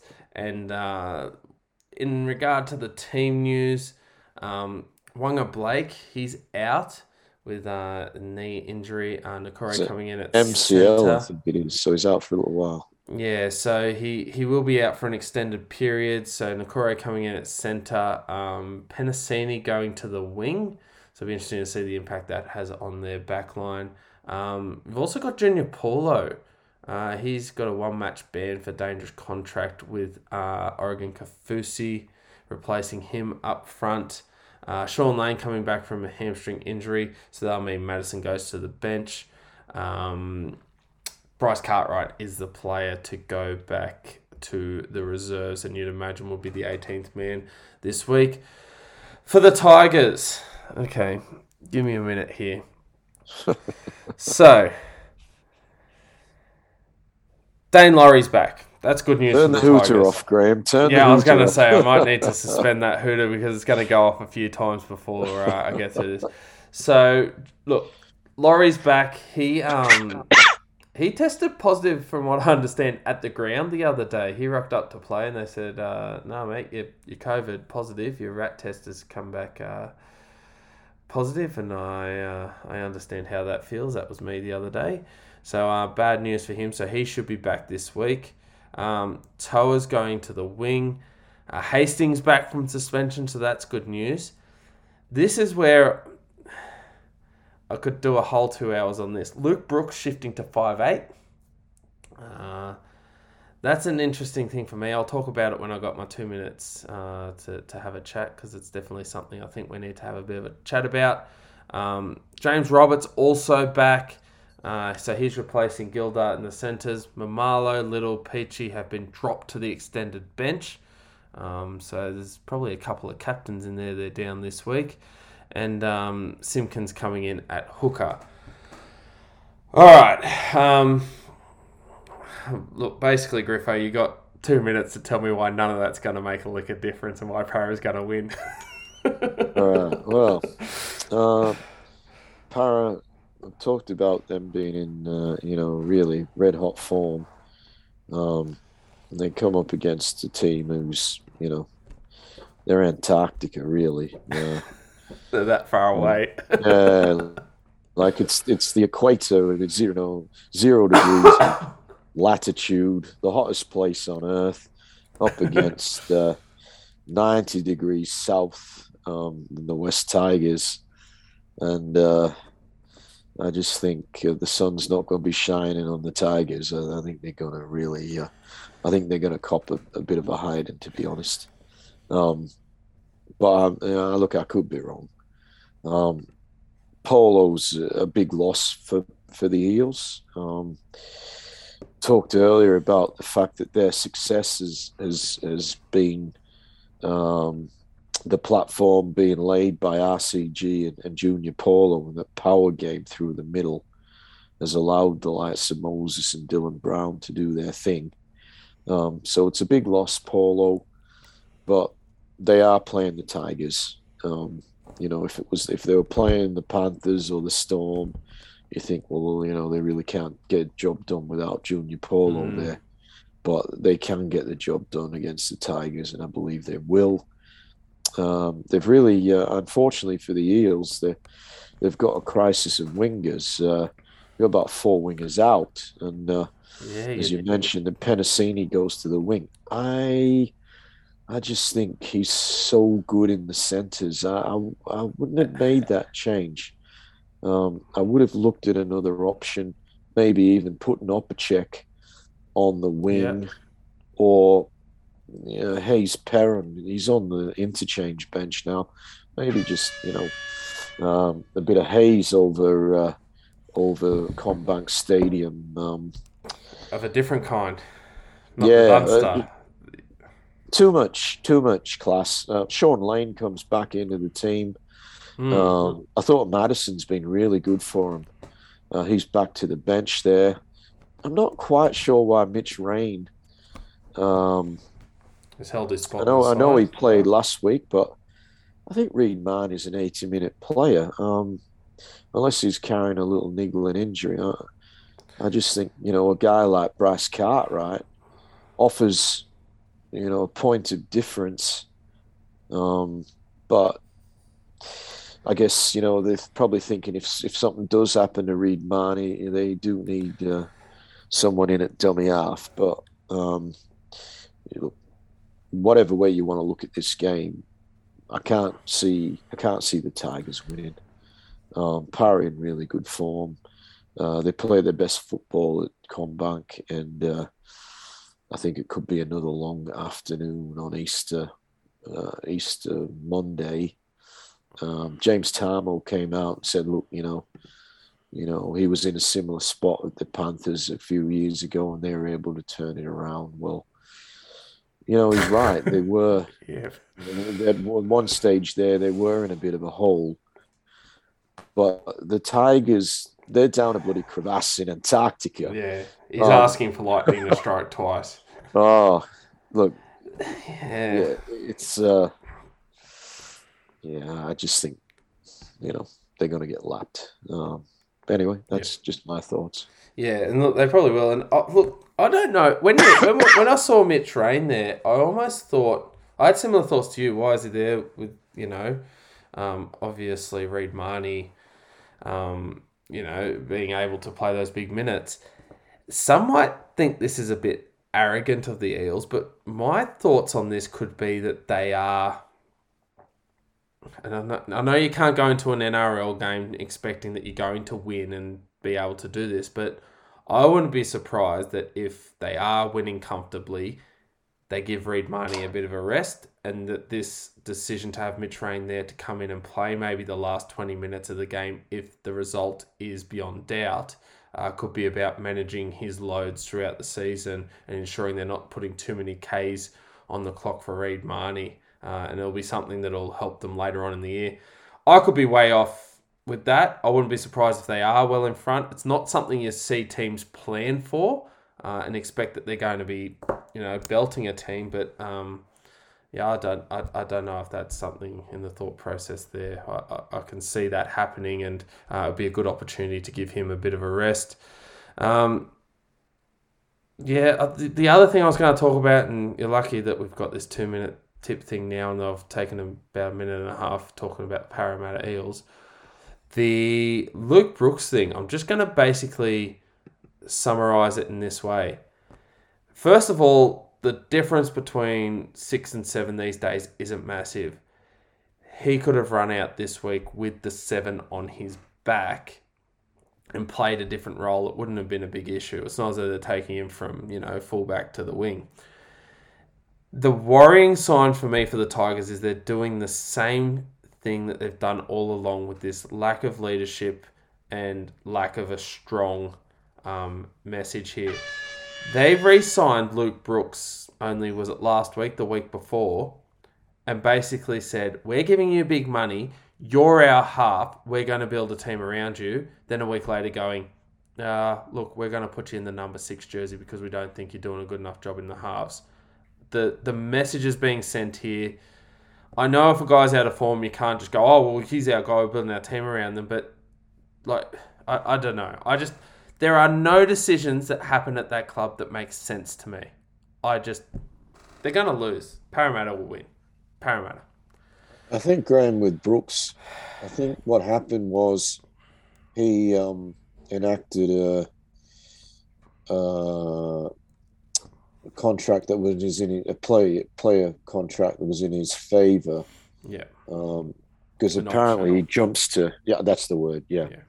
um apologies uh he's going on to big money um Correct. like really big money and um I mean, is this a, is this the Tigers' way of saying, "Hey, if you want that big money, show you show you can earn it"? I don't know. But I don't, I know, don't think it don't- is. I just, I don't think they've got anyone. Although they've got Madden, uh, um, he's on the bench this week. But I look, the number six jersey will go to Adam Doueihi when he when he comes back from injury. It's a matter of whether Brooks can stay in the halves because I think there was talk of Hastings going to thirteen. Um, I mean, he's a big end for the for the Tigers this week. Hastings, he was massive. probably their best player before um, before he got suspended. Um, but you could you could have the best Tigers squad, and, and they're still going to lose this game. Like, But even the shift from wearing the number seven to the six, that's that's a bit of a piss take. I mean, yeah, It's I I, it, I know what they're trying to say. I don't know if they're just trying to be seen to be do doing something. I know that a lot of Tigers fans are going, "Oh, he's playing five eight. That means he's going to run more." The, the the number on your back of the jersey is not going to mean you know much. He can run more as a number seven. It's him and Hastings being the halves. They that I don't know. It's uh, it's almost like they're trying to be seen to be doing something around the, that halves when really all they're doing is just giving giving the bloke a different jersey. That's all it is. Yeah, uh, it's hard to disagree with that. Um, interesting. They they did drop a number of players this week. Um, one of their captains, or actually two of their captains, Tyrone Peachey, um, Mamalo, Liddle, yeah, Mamalo. Uh, Mamalo was very poor last week. Um, likewise, Gildart, Gildart. Yep. he struggled. Um, I, am not quite sure that Oliver Gildart is NRL quality. Um, jury's out on that one, but I've not seen anything to this point to say that that he is. Um, they got the hooker rotation going. Um, as you mentioned, Jake Simpkin comes back in. He's been out of favour for a few weeks. They had Liddle there, and uh, he had a little go at it, and it hasn't worked out. Um, they've had little for a long time. yeah, they've had little smiles, but uh, um, look, they could win this week. Who knows? They could, but they I probably won't. Nah, nah, no. I don't think they will. Well, anyway, that's this week's uh, oh, round. Before preview. we, yeah, sorry, yeah. Graham. I yeah. thought you were going to wrap it up there. One thing we haven't talked about yet that I think we need to is the uh, NRLW. NRLW. Yes. Yeah. So um, that that that is uh, the main thing we need to talk about. The NRLW had their grand final um, on the weekend. Uh, that was on Sunday. The full time result was the Roosters winning 16 points to 4 over the Dragons. Uh, that game took place up in Redcliffe. Uh, we know that uh, for a lot of the season when we were talking about Griffo, that the Broncos were the team to beat. We also highlighted the Dragons as one of those uh, informed teams, and uh, looked as though the Dragons were going to, um, you know, have a great day out. I think it was the f- first minute of play from memory that um, it was a, it was a beautiful try. Um, that the Dragons uh, put on, but that was the only points they were going to get. Um, went to the sin bin um, not long after they were uh, leading at half time, but um, big second half from the Roosters uh, gave them the premiership. Yeah, it was. It was a, it was a good quality game. It's been a great quality season, and uh, the NRLW continues to go from strength to strength. Um, I've liked the approach of just letting things happen gradually um, the quality, I think, of each game is higher than it was when the NRLW first started, when there were just four definitely. teams. Yep, definitely. Um, so what's happening is that more young girls are getting involved with rugby league and coming through pathway systems that have been established over the last few years, and there's a lot of young, a lot of young ladies. Uh, there were a lot of teenagers playing in that game last week, um, and uh, and then throughout the clubs, there's there's some you know a number of of girls that are quite young. Um, so uh, that's a really good sign that um, for the sustained future of, of a high quality competition um, that we're starting to see this. Um, we know a little bit because we've had we had a little bit to do with um, uh, a, a schoolgirl competition for a few years, um, and the reality is that rugby league is not for every it's not for every boy, let alone every girl. Yeah. But um, but if a young girl has good athletic talent, um, a lot of them play tag or touch, so they developed those skills of passing uh, and, and running over a long period of time. They start playing touch footy at, at a young age, um, we've a lot to do with with uh, girls touch football over the years, and and I, have always thought, gee, that this girl would be a really good rugby league player if you know opportunities and um, and, and now those opportunities are there. Uh, but it is a big difference going from touch to tackle, yeah. and but the girls are, now coming in, uh, uh, and a lot more girls are playing junior rugby league and getting those uh, skills, how to tackle, how to deal with being hit and whatnot.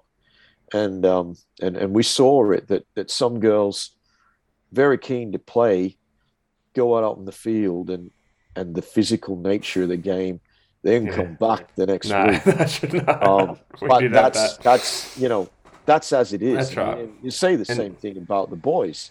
Yeah, um, and that challenge too with um, you know, and you have it in the the boys and and and the young girls where um, parents need to be confident in signing up their kids for rugby league and ensuring that they're going to be safe. And we have talked yeah. about it over the years where um, there has been some hesitation over parents allowing their, their daughters to play, and also the um, the play the young talented players that choose uh, games such as you know touch or even soccer and AFL because it's um it's perceived as a as a safer option for for the um the parents to enroll their child in.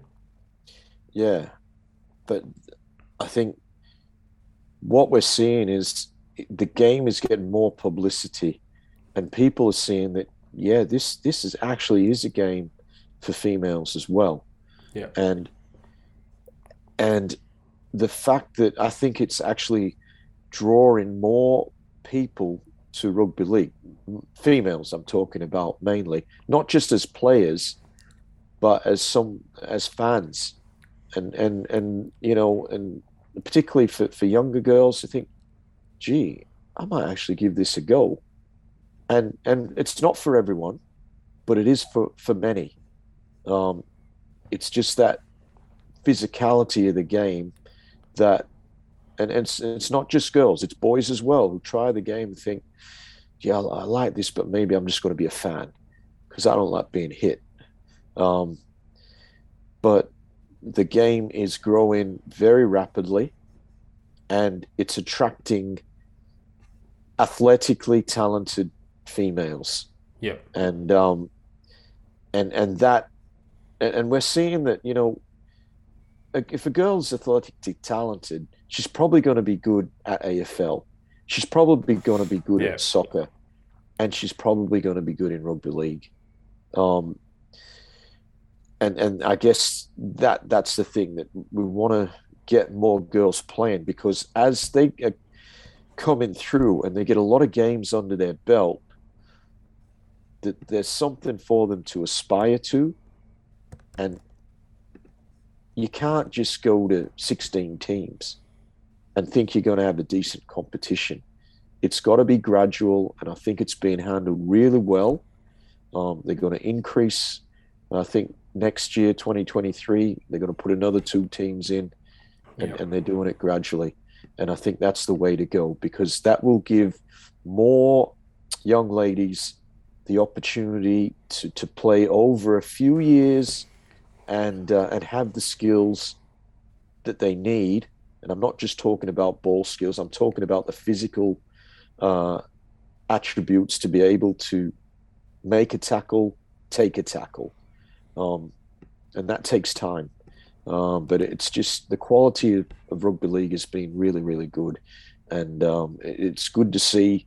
And I mean, as as a fan, like you know who the girls are now because yeah. you watched them a little bit, and you know that you know. I've been so impressed by uh, Emma Tonegato uh, for yes. the Dragons. She was joint player of the year, Dally M. Yeah. Uh, women's player of the year. I really hope she stays because um, she's, she's, she's one of those players like you talk about. Like you know, she's played in the rugby sevens. Exactly. Played, Gold medal winner. She's a, she's uh, she's one of those uh, skilled athletes that you look at her go that she could she could play half dozen sports probably. She'd be yeah, she'd be good at whatever she does sport wise. Yeah. Um, so it'd be great if she can. St- I'd love to see her play Origin um, um, later in the year. I'm not quite sure when the ladies' Origin is. I'm, I'm, uh, and I know they're playing the 2022 season at the back end of the NRL season. So, um, so lots to look forward to there later in the year. Origin's going to two games this year. Not quite sure why it doesn't go to three. I know I said I like the gradual approach, but I think there is the, the quality of, of of ladies playing the game. You can get three high quality Origin games, um, but yeah. it is what it is for the moment. But it's an increase, so that's a good thing. Um, and congratulations to the Roosters. I thought the Dragons were going to win that game. Um, in the last few games, the Dragons they did a lot of really good things. But one thing that uh, would have, I guess, had Jamie Soward pulling his hair out was they just kept getting tackled on the last tackle not getting a kick in. Hmm. Uh, would have been, you know, would have been quite frustrating. They were able to win the semi final doing it, but um, they, they, I thought that can't be a tactic. Um, but they just kept, yeah, I, I, don't know. That was that was an area of their game that, that they'll they'll look back on and think, why did we keep doing that? But but they had a really good season. They were good to watch, mm. and uh, Roosters with. Uh, you know, they had a bit of star power there. A couple of former Dragons in the centres, uh, oh, in Isabelle Kelly. Kelly. Jess, Kelly was uh, great, wasn't she? Yeah. So, yeah. Um, no, it was good. It was good, and yeah. uh, good to see a different winner this year as well. Yeah, no, uh, really, really good because we, we really thought that the Broncos were going to be the team to beat. It just shows that um, there's enough talent around the uh, the competition for for um, you know for more teams and, and, and for different teams to be competitive. And um, as you said, we're really looking forward to the Origin, which um, is usually around the, a similar time as the um, the other state of origin, the men's state of origin. So you're probably looking around. Uh, I think it's in June. The um, the women's state of origin. And um, for for a lot of these uh, these players, Griffo, they're going to go back to the um, you know the New South Wales and Queensland uh, Premiership uh, competitions that you'll also see week in week out. Yes. Um, for for for their other um, their other clubs, so to speak. So coming back together again at the end of the year, we look forward to that. But it's been a really successful uh, NRLW season, especially considering due to COVID and whatnot, um, it was unable to go ahead uh, last year. So keep in mind that was the twenty twenty one season. 2022 season still to come. And then, of course, they, they also have their World Cup uh, yeah. along with the men um, after the season's over. So it's going to be a really good lead in playing that, that 2022 season leading into the World Cup. It's unfortunate that perhaps uh, you know the origin is is is out of out of season for the the NRLW. Um, yes, they'll go back. Some of them play with their their local clubs, but just think uh, it'd be good if they were playing the top quality uh, leading into that. But you know, it is what it is, and um, those Origin games have been hard fought, and I'm sure they will be again this year. Yeah, because I think the uh, the Harvey Norman have the sponsorship for the, the New South Wales Women's Premiership. Um, yeah, is the is the main competition, and that uh, I think we've got a couple of weeks until that um, that gets cracking. So um, yeah, there'll be a there'll be more uh, uh, women's uh, football on the horizon there for us to follow and uh, and uh, keep across. But um, yeah, look for us this week, Griffo. I think that's um, that's just about everything. It was good to get back on board after um, having a week off last week due to uh, due to circumstances and and and whatnot. We couldn't get couldn't make it happen this week. Shane couldn't be with us this week, uh, but we hope to have him back on board this uh, next week. And um, I hope that everyone has a really good week. Yeah, thanks, uh, listeners, and enjoy what should be a good round of NRL this week. Yeah, looking forward to it. Take care, guys. Bye bye.